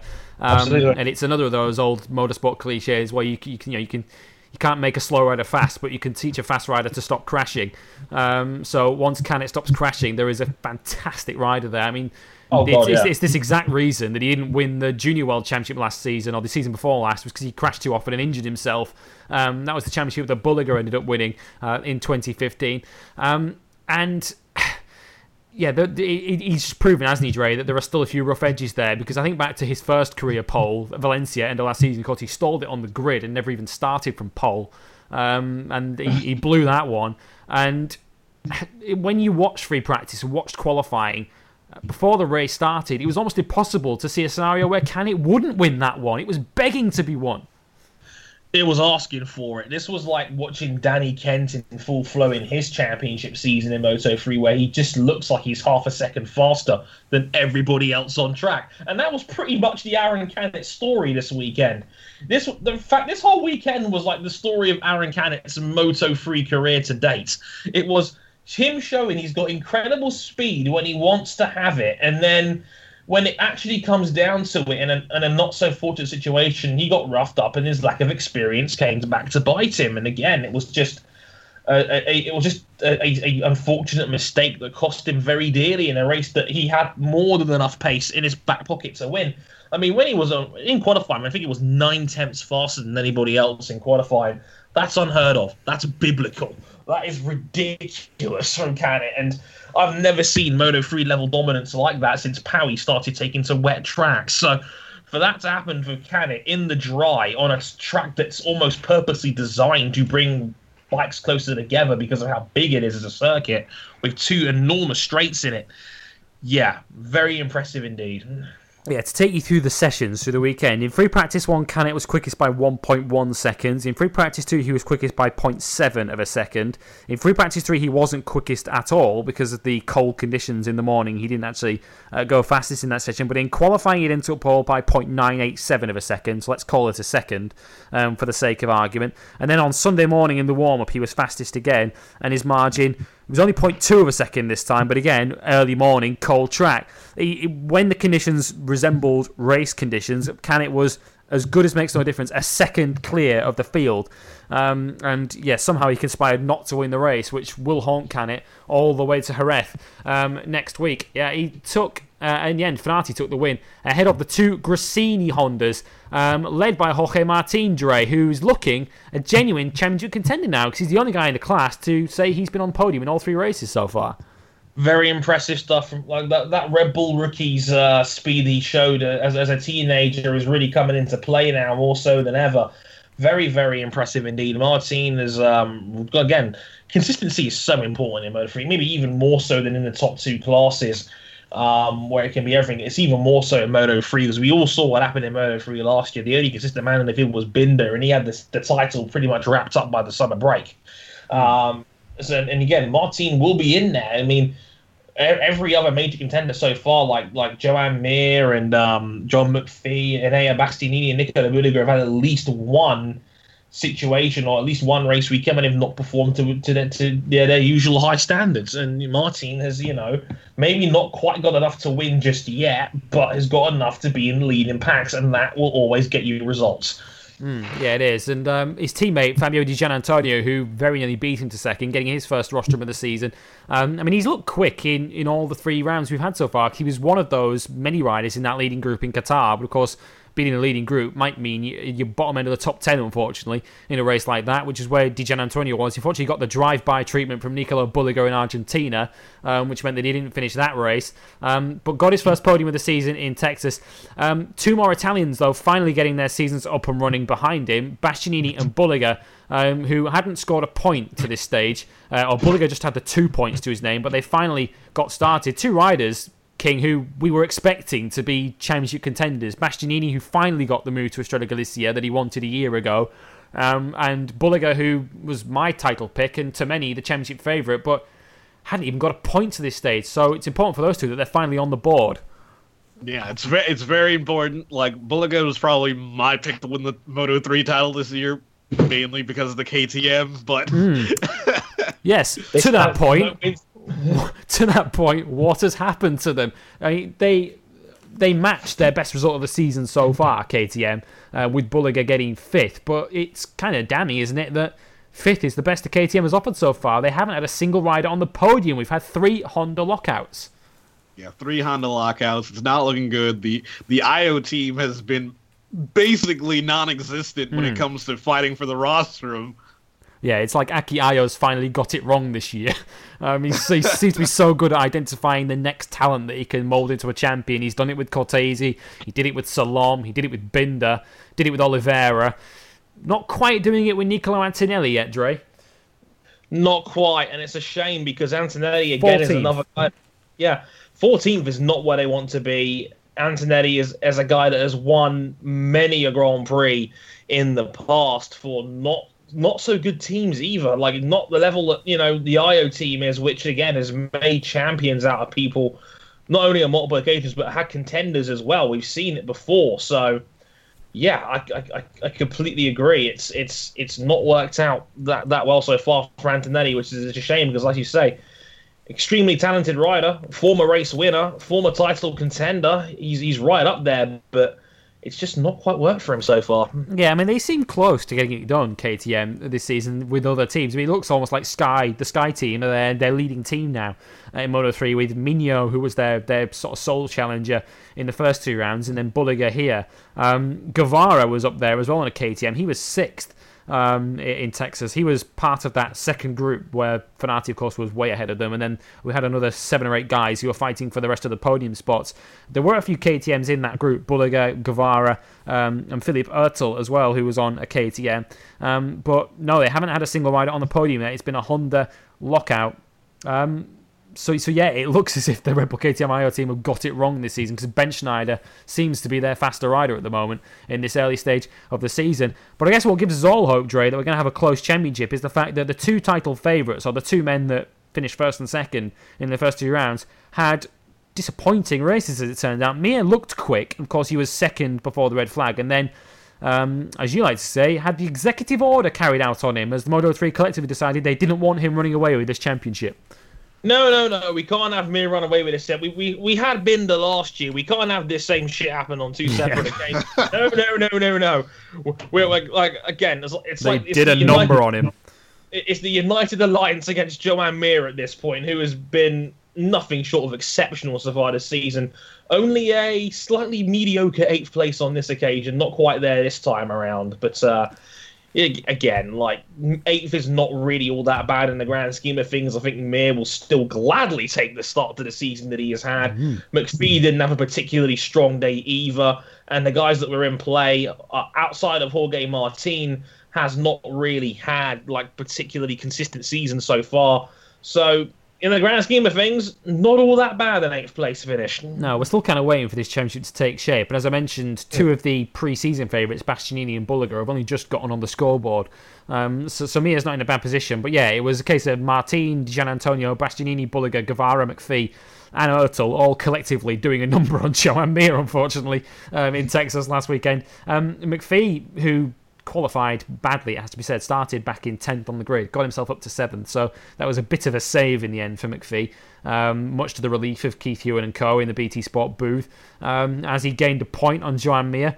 Um, the result in the end, Fenati from Martin and Di Giannantonio, uh, Bastianini fourth and Bulega fifth. So that's four Italians um, in the top five. Uh, Guevara, uh, he was the Spaniard in sixth. McPhee, the first of the Brits, in seventh. Joan Mir, eighth, championship leader. Philipp Ertl, ninth. And Darryn Binder, showing that a Binder can still get it done in Moto 3. He was 10th, Hey. uh, ahead of Gabby Rodrigo, Andrea Migno, Jules Danilo, Nicolo Antonelli, and Livio Loi on the second of the Leopard bikes, who took the final point. Um, Joan Mir leads the championship, although his lead is now down to six points over Martin, who's up to second. Um, McPhee dropping to third. Fenati up to fourth. Um, just 13 off the lead now in fourth. Migno in fifth. Di Giannantonio up to sixth. Ertl seventh. Canet is eighth. How much further he could have been had he stayed on the bike. Uh, Guevara ninth. And Livio Loi completes the top 10. Much more news to come from the Grand Prix paddock, and we'll talk about that in a moment because there is news in particular from Moto 2. Stay with us.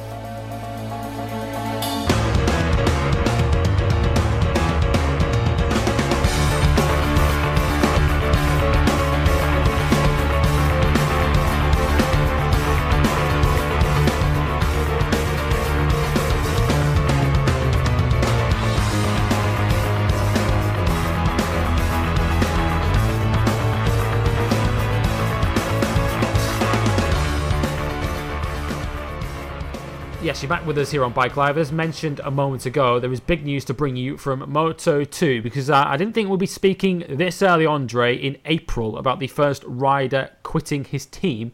Um, but we've got it, unfortunately. And um, unfortunately for uh, our absent panelist tonight, Rebecca James, it's Danny Kent who's left his team.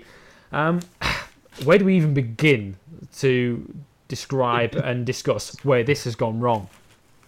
This is some crazy shit right here. It's the best way. Is, is the is the best way I can describe it. Um, I don't even know what to tell you on this one. Like again, like there is so many angles you, you could take from this, but I'm gonna be real with you here. Kiefer weren't strong last year. They were okay. I mean, Miguel Oliveira was just outside Rookie of the Year content, contention status in Moto 2 last year. Danny Kent, given you know he wasn't really a rookie when he went back up last season, And given that again he was the Moto 3 champion going up, I expected a lot more out of Danny Kent last season. Um, it really didn't come together there. So maybe some of those thoughts from 20 from 2016, where he was outclassed by Oliveira, who was a true rookie compared to Kent, who has a lot more experience at, at that level than him. Maybe some of the resentment of maybe turning down the MotoGP seats he had available to him at the end of the 2015 season, mm. where he was on this very show and, and, openly admitted he had he turned down two MotoGP on it, um, two MotoGP contracts. Maybe a combination of all of that has factored into this, but yeah, it, it's never a good take to have someone essentially uh, quit their team three rounds into, into a season. But again, I think a lot of this goes back to what happened last year, where the the, the Leopard team was not anywhere near where they probably wanted or needed to be, given they had just expanded from their very successful fleet of uh, Aquamarine Moto 3 bikes that uh, were all over the place last year. But uh, yeah, we're factoring all that in it's it's not been pretty for, for Kent so far the last year and a half or so, and this kind of says it all, really. No, because setting the scene, here's how it sort of panned out as the weekend went on. Because Danny Kent, it seemed like a pretty standard weekend, certainly to those who followed Danny Kent over the last year and a half. It's it's not been a great show for him, unfortunately, uh, in Moto 2. Um, qualified poorly, has to be said, and then pulled out of the race on the Sunday morning, citing a back injury. Um, and the word injury is placed in some um, metaphorical uh, inverted commas there, um, because the story that broke after the race that he'd left the team kind of gave us an idea of just how injured Danny Kent actually was. Um, and yeah, came for any rider to quit a team at race three of the season kind of tells you that, as Danny Kent put it, an irreconcilable um, difference between rider and team must has to be for them to quit after three races, right?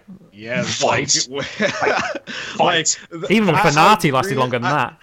Yeah, I rarely ever see irreconcilable actually used in like a in a situation where it's truly irrecon- irreconcilable. Like it, race three, yeah, they're they're not making up, and like I think the big question should be who's next. Like who does Kiefer Racing sign to replace him?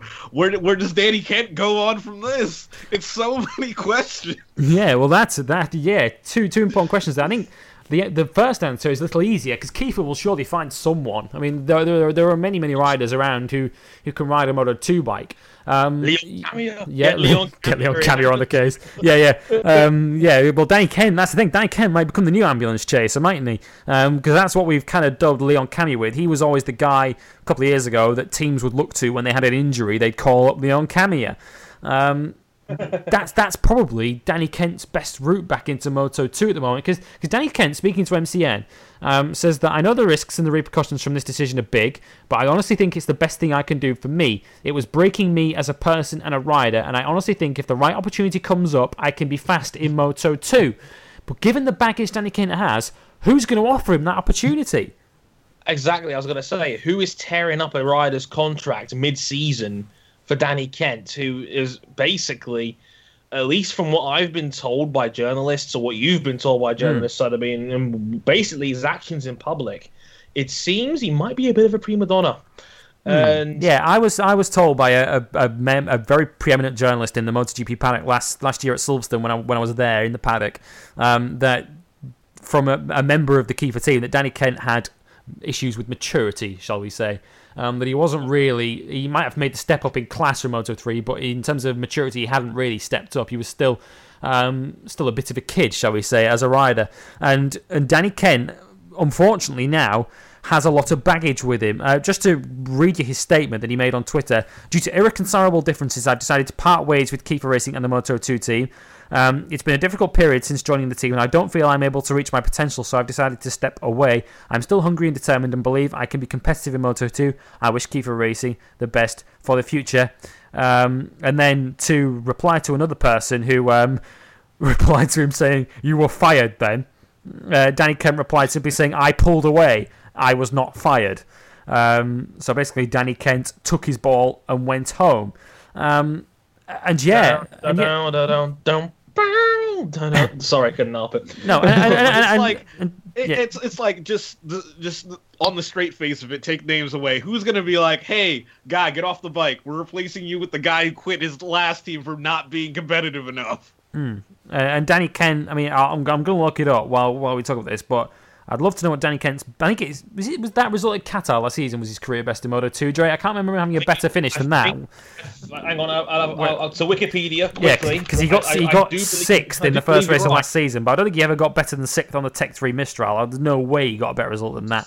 Looking that up Um, right now. Um, correct answer. He was indeed. That is his career high finish in Moto 2. Was the sixth place he got in Qatar. Sadly, only two other times that season did he finish in the top ten. Yeah. Seventh in Brno and the ninth on the last round of the season at Valencia. That so doesn't- overall, that doesn't scream sign me, does it? Yeah, that doesn't scream sign me to any to any Moto 2 team. Um, the other question that I posed to Dre, and um, we, we were both struggling for an answer to this um, before the show started, because a lot of Moto 2 riders that have left the class have made this move in their career. Um, Dre, let's say you're a World Superbike team and you get an injury to one of your two riders right about now. Do you call up Danny Kent? Um, 'Cause that might be his that might be his best route back into a into a proper seat, isn't it? Probably. It might be at this point. I mean, we've seen guys like Leon Haslam be willing to do wildcard performances um, in the World Superbike paddock and whatnot. Um, but We've yeah, seen from guys like Jordi Torres. We've we've Yeah. seen that guys can make a move from perhaps Moto 2 to World Superbikes isn't the worst career move in the world. If you're not going to go Moto 2 Moto GP, Moto 2 World Superbike might be your best bet. Absolutely. Again, he's like you said, we sort of do it's always a sort of Nico Terol to a lesser degree. Um, yeah, we we've seen guys hop over there from Moto 2 before, so there's no reason why Danny Kent couldn't do the same. And he's, you know, he again, he, I, I don't know if he's worried about a, a 1000 cc bike instead of the 600s he's been riding now. And again, if I said he turned down Moto GP seats to be in this position, but that could be the way back in because, like I said, can you think of a Moto 2 team right now that would that would tear open a, another rider's contract to sign Danny Kent, who has not been particularly fast and carries baggage and got outclassed by a rookie teammate last year, who's now seemingly on a, a podium, maybe title level rider in Miguel Oliveira? Like when you add it up, there's not a lot of positives to Danny Kent right now. No, I mean he's he's he's a world champion, but as I say, his career has stalled badly um, since winning that world championship. I think it'd be really interesting to see him perhaps um, make that switch. I don't know if that's even in the thought process of Danny Kent at the moment, but uh, yeah, World Superbikes could do with a fast Brit, couldn't it? Um, so let's see if Danny Kent makes that move uh, in the future. Um, I guess King for for Danny Kent now. This is going to be absolutely no consolation to Danny Kent right about now because Dre's already mentioned the fact that back when he was dominating Moto 3 two years ago, he was offered a Moto GP seat um, at the Pramac Ducati team. Um, moral of this story, and Danny Kent might well be the uh, the moral of the story to many people. If you get offered a Moto GP seat, take it. yes, take it. Like, I, I still remember this old Formula One story where where when he was racing in British Formula Three, Jackie Stewart got offered a seat in Formula One and he turned it down because he himself didn't believe he was ready. But him being Jackie Stewart was good enough to capitalize in Formula Two and win the championship, so it didn't matter in the end. Like, why Danny Kent, who knows what Moto 2 is like, he's competed there before, not take it? exactly. Well, he, he didn't exactly pull up trees in his Moto 2 stint in Tech 3, did he? He, he, he could have easily been on a GP17 right now as we speak with Pramac alongside. Maybe that might have been an all British lineup with him and Scott Redding for all we know by now. And that for all could- we that know, could- he might have been really, really good on it, but we'll never know. We'll never know. And, again, is he ever going to find make his way to a MotoGP seat now after all of this? Probably not, because like those sort of companies value company guys, and hmm. o- only in very rare exceptions do teams stomach that sort of attitude for very long. I mean, Valentino Rossi might be the only like exemption to that rule because he Mavericks, that's I think, a good example of that as well. Because we, we mentioned this before we started that Maverick Vinales famously walked out of his team um, back in the Moto 3 class at the end of 2012, where he was basically unhappy that his Honda powered FTR bike was nowhere near a match for the KTM um, that Cortese ended up winning the title on. And he walked out of that team, and basically Honda basically put a black mark next to Vinales' name, saying, Well, there goes any chance of us employing that kid as it turns out, Yamaha employed him anyway. Um, and, and, Maverick got away with that because he's Maverick and he's that good. Um, unfortunately, Danny Kent isn't. Um, so the only way Danny Kent is going to repair his reputation, I suppose, is by being very, very good. And to be very, very good, he's going to need a team to take a gamble on him. Um, and, and, that's what it's going to be now. And you've got to think that Danny Kent's best route back into, if it's going to be back into Moto 2, it's going to be a lower end team that has a, a rider vacancy enforced by injury because no, as you say, no team's going to rip up their contract and say, "Yeah, let's put Danny Kent on the bike." Uh, right about now. Um, so a lot of questions for Danny Kent to answer in the future. Um, he's not going to be filling one of these rider vacancies, but one's come up at Suzuki this week because Alex Rins is going to be out injured for Jerez uh, the next round of the championship in Spain in a week and a bit from now. Um, because unfortunately, he injured himself again uh, over the course of the uh, Grand Prix of the Americas weekend, uh, Dre. We see many, many riders um, in, in MotoGP crash regularly. Um, Cal Crutchlow, Sam Lowes, um, Gabi Rodrigo in Moto 3 have a history of crashing very regularly. Some riders bounce very well and seem to crash a lot without getting injured. Unfortunately, Alex Rins is not one of those riders. I'm starting to think that Alex Rins is the Samuel L. Jackson character out of the M Night Shyamalan film Unbreakable, where he just he, he, just his bones just don't just just don't want to stay together. The poor guy.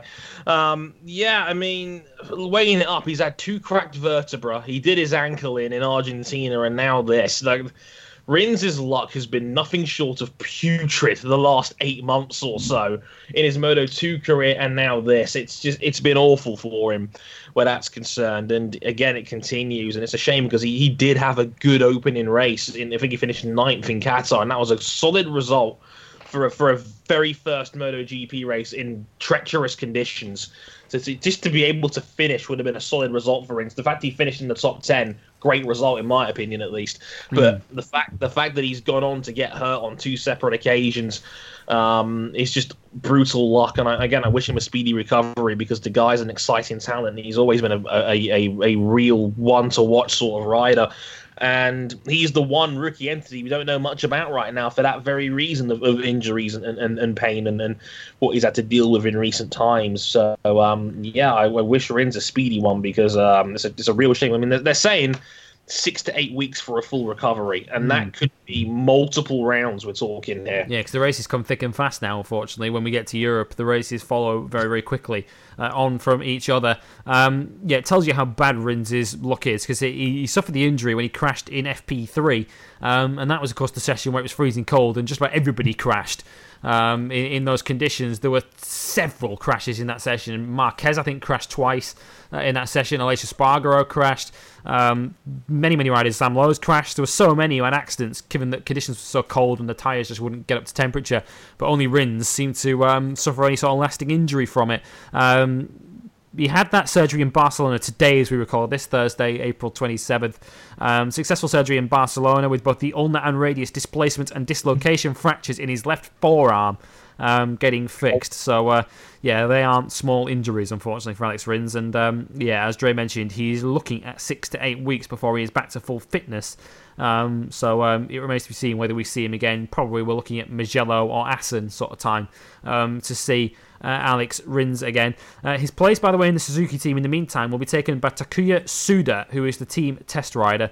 Um, hasn't raced in MotoGP before, so he will be making his MotoGP debut next week. Um, he has previously raced in the All Japan Championship, which is effectively the Japanese Superbike Championship, and he has raced in the Suzuka 8 Hours as well. Um, so Suzuki will they'll have two riders at the at, well, two riders on their bikes, but essentially Iannone will be going it alone because we can. Uh, I think we better keep our expectations in check for Tsuda um, next weekend. Um, on to um, 2018 news because we're already seeing teams get their houses in order for next season, and Avintia are one of those teams. Um, because they have signed a new deal with Ducati for 2018, which will see them run two GP17s next season, um, which is good news for them. And King, it was kind of a good news for Avintia all around. Not only this deal that they've secured for next season, but also um, Loris Baz went a unique way about giving the team plenty of worldwide coverage for their sponsors with the save of the season in qualifying. Oh my god! When, do, you, what, what do you think Baz is gonna be? Oh, when do you think Baz is gonna go down? No, no, no. He's gonna keep on going. Yeah, well, he, he crashed for about 100 meters and then got back yes. on, didn't he? I mean, Dre, have you ever seen anything quite like that? I mean, Marc Marquez used to be the king of the uh, of the save, and even he was dumbstruck and impressed by what Loris Baz managed to pull off. Yeah, I mean, Marc Marquez summed it up very well on the post qualifying press conference where he said, Yes, I'm very happy I got pole position, but I am sad that I've lost my season award for save of the year. Um, because Marquez has been has become the guy for for little little things like that, where he's he's had simply ludicrous saves that never in a million years would you expect to, to recover from, but that that was biblical from Loris Baz. That was something out of a movie. Um, he's down at turn 20 he is down and he's sliding with the bike gone i'd say for a good 100 meters and then he he's, he's able to flatten it out and then he almost high sides it trying to recover. It's incredible, and he not. Yeah, like I thought. I genuinely thought he was gonna flip over. I really thought he was gonna yeah. flip. So basically, he saved himself from two crashes in the space of yes. five seconds. It's incredible. it's an unbelievable save from from Loris Baz, and you know, much props to him because I, I still don't quite know how he did that. No, it seems to be a weekend for for amazing saves because we had another in Moto three. The um, complicatedly named Thai rider uh, Ararat Phubaphat. He had another one. He went oh, full. Oh, he went full Nicky Ayo in the in the Moto three race, doing what he did at Assen a couple of years back, where he effectively held on to the side of his bike and was sort of hovering alongside his motorcycle as he tried to get back on board it after he, would high sided in, in the Moto 3 race and somehow got back on. Um, so it was that kind of weekend. But, but coming back to the Avintia news, Dre, um, positive news for this team and um, positive news for its two riders, whoever they may be, that there are going to be no more two year old Ducatis in MotoGP next season, two GP17s for the Avintia team next year that's, that's excellent news for Avintia, and they've sort of deserved it in recent times because Hector Barbera has, has been the punch above your weight rider in MotoGP for the last three or four years now, and I'm glad he's finally going to get a chance on something that's really, really good. Um, well, I don't know how good it's going to be given this, the actual guys on 17s have kind of struggled this year outside, mm, outside yeah. of maybe Petrucci.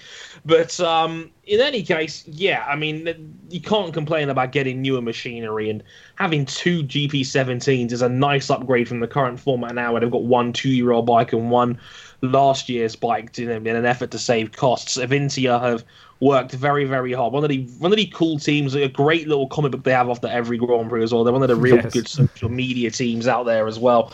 Big fan of what Avintia do, so I'm very happy that they've gotten a big opportunity to take themselves forward with two pretty much, you know, satellite bikes. Now they're a proper full satellite team now, getting that satellite back in. Mm, yeah, and it looks as if the Aspar team are close to a similar deal as well. I know they're the stories that they're close to securing a Ducati deal for next season, which means that we're certainly no takers yet for any kind of satellite bikes from Aprilia, KTM, or Suzuki just yet, um, for understandable reasons. Um, mm-hmm. So, so that will have to wait. Um, more MotoGP news, or more to the point, lack of news um, surrounding the circuit of the Americas, because MotoGP has been very, very good in recent times of um, extending its contracts for circuits. Um, mm-hmm. We've seen a number of announcements, particularly the Spanish venues, um, have announced five-year extensions for uh, for its circuits, and we've seen um, Dorna do likewise in World Superbikes lately. Last just last week, they announced a five-year extension to Assen, but none forthcoming yet for the Circuit of the Americas because this weekend's Grand Prix was the last on the current contracts for the Circuit of the Americas in MotoGP, which means that at the moment, King, there is no MotoGP venue set for an American Grand Prix next year. Is that the last we've seen of COTA in MotoGP? And for now, is it the last we've seen of the United States Grand Prix? Oh, I, I think it seems like it's going to be COTA or nothing, where it's essentially because I know when MotoGP left Indianapolis, uh, it was basically due to them not being able to pull in big enough crowds and uh, the president of the Speedway, Doug Boles, also known as Connor Daly's step to stepdad, uh, he said that he felt that Indianapolis was a four wheel crowd, not a two wheel crowd, because they weren't able to get enough tickets to justify having MotoGP there. Mm. And and it has to be said that the, the Indianapolis circuit wasn't a great bike track either, um, as it happens. I mean, gone are the days when we had three United States Grand Prix. I mean, it's, it's manna from heaven for Marc Marquez. The more races in the United States, the better these days for him. um, but unfortunately, next year there might not be any. Um, would COTA be missed, Dre, uh, if we lost? I mean, it seems to be one of those circuits that's brilliant for, for cars. I mean, the Formula One drivers seem to all love it. Um, mm. Perhaps the sort of Mickey Mouse section towards the end of the lap aside, um, they seem to love the place, but it doesn't seem to appeal to motorcycle racers. I mean, it just seems to me to spread the field out because it's so huge and there, mm. there are so many corners. I mean, there are 20 corners um, at COTA, which means that if you if you're kind of at sea at the Circuit of the Americas, you're not a second or two off the pace. You're four or five seconds off the pace. Um, would you miss the Circuit of the Americas if it was off the grid, off the field next season? Uh, I don't know. Um, I think we'd all miss the United States Grand Prix, wouldn't we? Yeah, yeah. like like absolutely, like there, there absolutely has to be a Grand Prix in the US because there is a huge bike audience in the US. There's no doubt about that, and yeah, um, I'd like I'd, I'd, like to see America have a greater influence in bike racing in general, and having a home Grand Prix for the biggest. Uh, motorcycle championship out there is can only be a good thing in regards to that and yeah, it's I, I would definitely miss an American. I mean, it wasn't that long ago we had three American tracks on the calendar, and now we could have naught in the space of maybe three years that we lost Laguna Seca, which is probably too dangerous for bike racing anyway.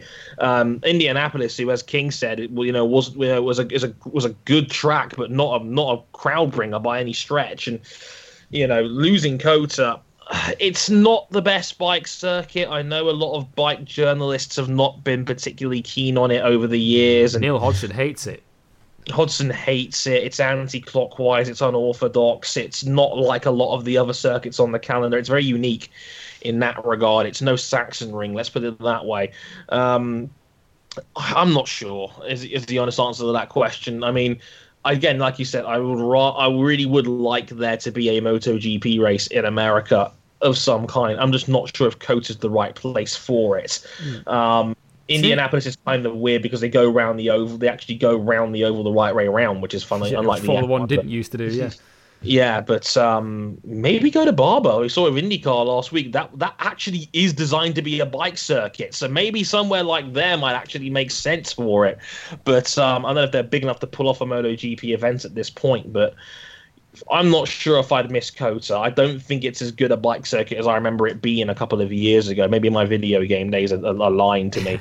But um, it's an yeah. interesting point you make though about about just about the state of motorcycle racing in America at the moment. I mean, King, hmm. it's it's it's seen better days. I think it's fair it's fair to say. Moto America yes. is trying to sort of get itself back in a in a position where it's it's producing young talent again. But it's fair to I mean, say Moto that the, America's it's fair to say not available on most televisions in America. No. And it's fair to say that the production line of young talent from America is pretty empty at the moment. Cameron Beaubier, perhaps the, the best of them. Um, but if we're going to have any hope of it producing some future American MotoGP riders or World Superbike riders, a lack of American Grand Prix ain't going to help that.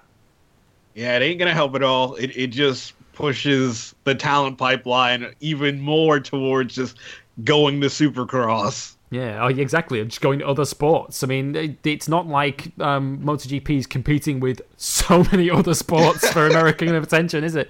At the moment, it's it's not one of the, the big three, certainly uh, in America. So yeah, there's a there's a potential that the talent pool may just dry up because we've got guys like Toni Elias and Claudio Corti who are um, winning races over in America in recent times. So you know, when those guys are going over there and winning races in America's sort of um, effectively their Superbike championship doesn't say a lot for the the lack the, the, the level of talent out there right now. So yeah, testing yeah, times ahead. One thing, one thing I want to bring up because I, me and Dre were talking about it earlier this week, and just looking at it without the Circuit of Americas, uh, Dorna have 20 races, uh, like 20 venues who have contracts for next season, and two two other venues who are also having races this season don't have a contract for next year. Jerez and uh, the Red Bull Ring don't have contracts for next year, and we're already at 20 races. Mm. And we've got circuits like Finland that are soon to come onto the calendar. Thailand, we know, want a race. Um, Indonesia is a place that uh, MotoGP has long since wanted to go to. I mean, it's not like. Dre, it's not like there aren't venues to come in and step in, but we know MotoGP is desperate to keep an American round. They want to keep an American around. The problem is there may not be room for one on the calendar yeah. soon as well. That might be that. Might, I mean, like COTA might be collateral damage, and as we've seen, like Dorna, I'm sure would love a Grand Prix in America, but they have no problem cutting the cheese with, with uh, regarding you know, losing Indianapolis and losing Laguna Seca, which was a round that I used to always love on the MotoGP calendar, you know, getting on BBC Two at 10 p.m. and not having the support classes there, and you know, getting up on BBC Two and listening to Charlie Cox's strained vocal cords um, as, as he as he talks about an American race. But I, it's it's it. COTA might be hit. it might be collateral damage, and yeah, I don't we, I don't Go, and, and, we already had uh, Franco Uncini like on Monday. He he went to Autodromo Hermanos Rodriguez in in Mexico City to do you know a, a, safety assessment of the of the venue there because apparently the promoters want to also host MotoGP. Yeah, everyone wants the board at the moment, don't they? I mean, yeah, yeah. Just to just to finish off on the uh, the point of American talent as well. Just from looking through the championship standings from last season in the uh, the Moto America Superbike Championship. Cameron Beaubier won the championship. Josh Hayes was the runner up, and he's ancient. He's 42. Yeah. Um, Toni Elias was third in the points. Then came Roger Hayden, brother of. Um, and Josh Herrin was fifth, a distant fifth. He's the guy who bombed badly in that Caterham Moto 2 team uh, a couple of years ago. And then comes Claudio Corti, um, who, of course, was one of the forward CRT MotoGP riders not so long ago. So yeah, that's that's kind of the level that Moto America's at, and Beaubier seems to be the only one at the moment. Of course, he stepped in for, for Alex Lowes last year um, in the uh, World Superbike round at, at, at, Donington Park when Lowes was injured. Um, so he's he seems to have something, but he's probably the only guy that can fly the flag at the moment um, going forward because Nicky Hayden ain't going to be around forever, unfortunately. Um, as much as we kind of wish he would be, as much as we all love the guy, he's um, he's not got many years to go. So yeah, it's um, going to be a trying few years ahead for, for American motorcycle racing, certainly uh, on circuits anyway, as, as King alluded to. Uh, they may all venture into Supercross instead. Um, BSB news, and um, Davide Giugliano has um, had an injury ravaged start to his British Superbike career in 2017. He injured himself uh, in the last round at Brands Hatch. Dre unfortunately wasn't able to see him uh, in action on the Monday. He'd already injured himself and pulled out of the race weekend. He won't be mm-hmm. at Oulton Park either because um, Alastair Seeley will replace him. Um, Seeley, who has British Superbike experience and has been racing in the British Super Sport class so far this season on the Spirit Moto 2 machine. Um, this time he'll actually be racing in a class where he qualifies for championship points. Um, which will be of a relief hey. to Seeley. Um, of course, that Moto team is kind of a, a, an embryonic project, really, um, that they're running in that class, where it's it's a Moto 2 bike running inside a Super Sport class, so it doesn't qualify for points, even though it does race against the rest of the field. Uh, and it's BSB where we'll start looking ahead to this weekend, Ray, because the British Superbike Championship touches down at Oulton Park for its second bank holiday round of the season. Uh, they'll race on Monday, um, which kind of keeps them nicely out of the way of the World Superbikes, uh, which are also in action this weekend, which we'll come on to shortly. Um, but Kawasaki head into this after a perfect start. We haven't had the same rider win all four races, but Kawasaki have had two doubles Haslam at Donington, Mossey um, last time out at Brands. And the question is really for Shaky Byrne and Co. Can they upset the Kawasaki juggernaut, which so far seems to be running a roughshod through BSB? Might be. I mean, the thing is with Shaky last year is that Ducati didn't really find themselves until the second half of the regular season. I think it was Thruxton, really, where Ducati started to find their footing in the championship, where you know, there was doubts about Paul Bird picking up Ducati and leaving Kawasaki the first half of last year, and as the second half went along, they really seemed to find themselves, and it was almost like Josh Brooks in that sense the year before, where it was with Yamaha. It, it, wasn't until I think again, ironically, when Oulton Park was later in the calendar, is that they, they seemed to really get their get their crap together, but. Kawasaki's been so good out there, and seeing them live out like there in Monday, like Mossey and Haslam look like they've got another gear in them. They look they look so comfortable out there. Haslam a, Haslam struggled a little bit more out there at Brands Hatch. Um, this Well, this Mossey looked month. like he just pulled away when he felt like it. Yeah, Mossey made it look so easy out there. Like he, he was in another league compared to everybody else. It's a down shame that Ellison wasn't able to run in both races because Ellison loves that place. But um, I completely agreed. It was um, Kawasaki's been very comfortable so far. Not really been pushed too hard outside of maybe Ellison in race one uh, at Brands this time around before the crash. But uh, yeah, they're looking very, very good right now. And, you know, Ducati, Shaky Byrne's, not looked as comfortable as I thought he was going to be when he came back from that concussion.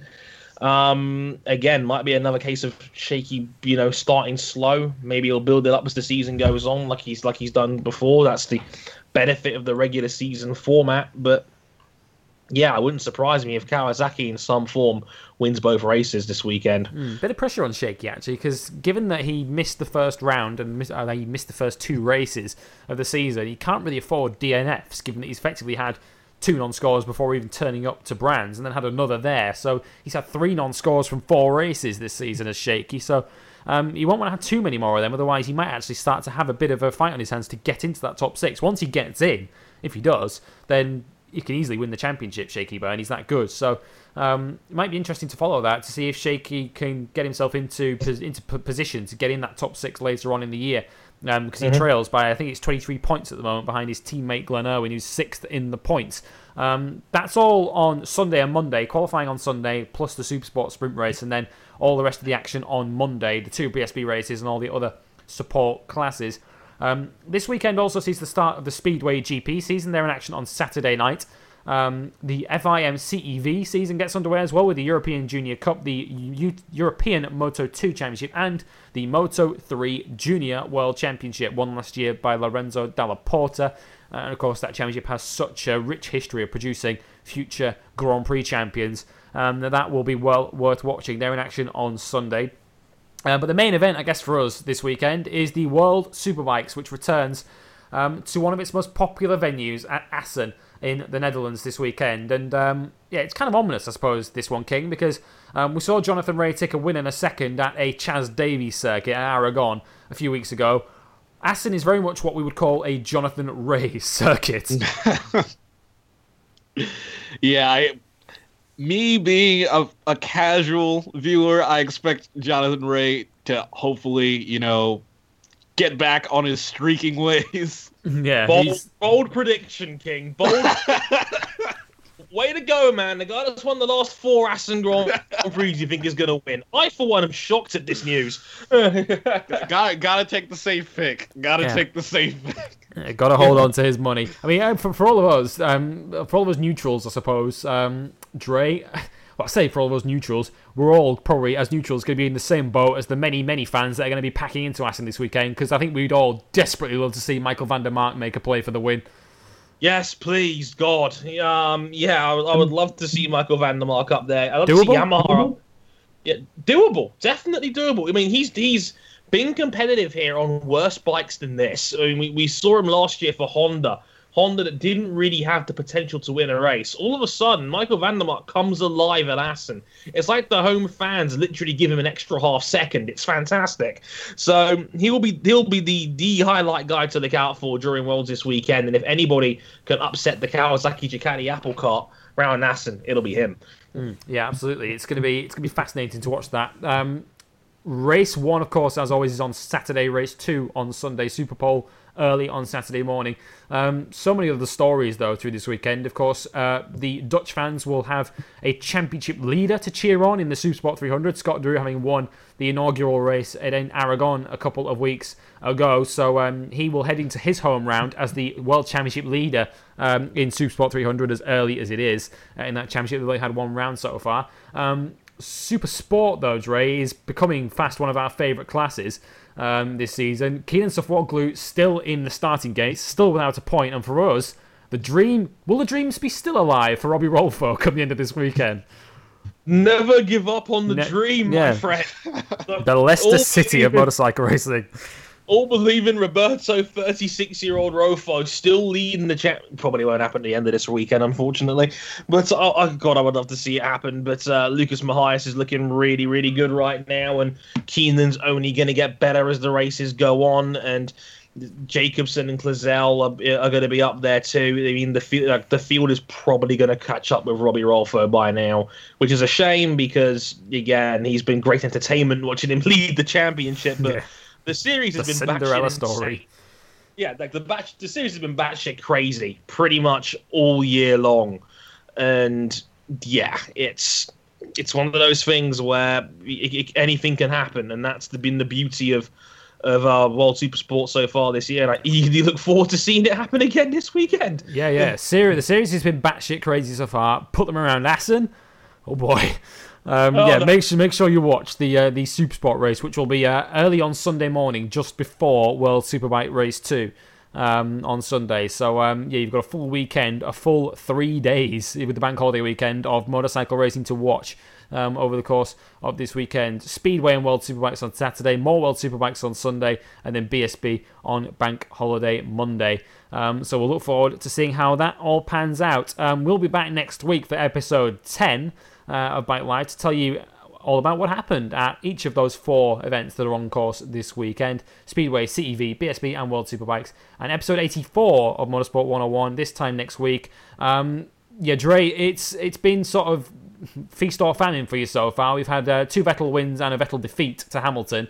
Um, Sochi, how high are you on the levels of narcotic this weekend? Sochi is notoriously Mercedes friendly. Yeah, I'm I'm not expecting much here. If I'm honest with you, um, this is the Mercedes are undefeated around around Sochi. so Led far every lap ever. Yeah, led every single lap of, of Sochi as, as an racing entity since 2014 and its inception on the calendar. I'm expecting no different here. I mean, Ferrari seems to have the, the case of a, a better race car in terms of tyre wear and being able to be more flexible on strategy. Sochi has no tyre wear. So you're basically taking Ferrari's strongest asset off the table. And if it's, if it's going to come down to it basically being a glorified sprint race, you can't bet against Mercedes, who probably still have the fastest car in terms of raw pace. So I will happily settle for third. Um, if, if if we can get if we can split the Mercs again and maybe squeeze a second out of it, I will happily take it. But um, I'm not expecting too much here. I I mean. Booking wise, but bookies wise, you can get Hamilton at just under even money, and that's a very good value bet if you're a high stakes roller. He's around ten to eleven to win this weekend, and that's I think that's a very good price. all Yeah, things considered. so um, so so we shall wait and see. Dre will at least be in a semi-good mood come uh, Motorsport 101 next week because because Manchester United managed to get out of the derby with the nil nil. Um, Yay! I may not be for next week's episode of Bike Live if they don't do the business against Swansea on Sunday. Um, given, given that Swansea are Hull City's big relegation rivals. Um, so so we shall see. Motorsport 101 returns in all probability next Wednesday. Um, Bike Live towards the end uh, of next week. Between now and then, as ever, the ways you can find us um, Facebook, facebook.com forward slash motorsport 101. We're on Twitter at motorsport underscore 101. We're on YouTube, it's dot .com forward slash motorsport 101 over there too. Um, our website is motorsport101.net. And if you want to back us financially, uh, and get these episodes earlier than everybody else. Uh, Patreon.com forward slash motorsport 101. My thanks to Andre Harrison and to Ryan King for his debut uh, here on Bike Live uh, this week. We look to talking to you all again this time next week here on Bike Live. From the three of us until then, it's a very warm goodbye.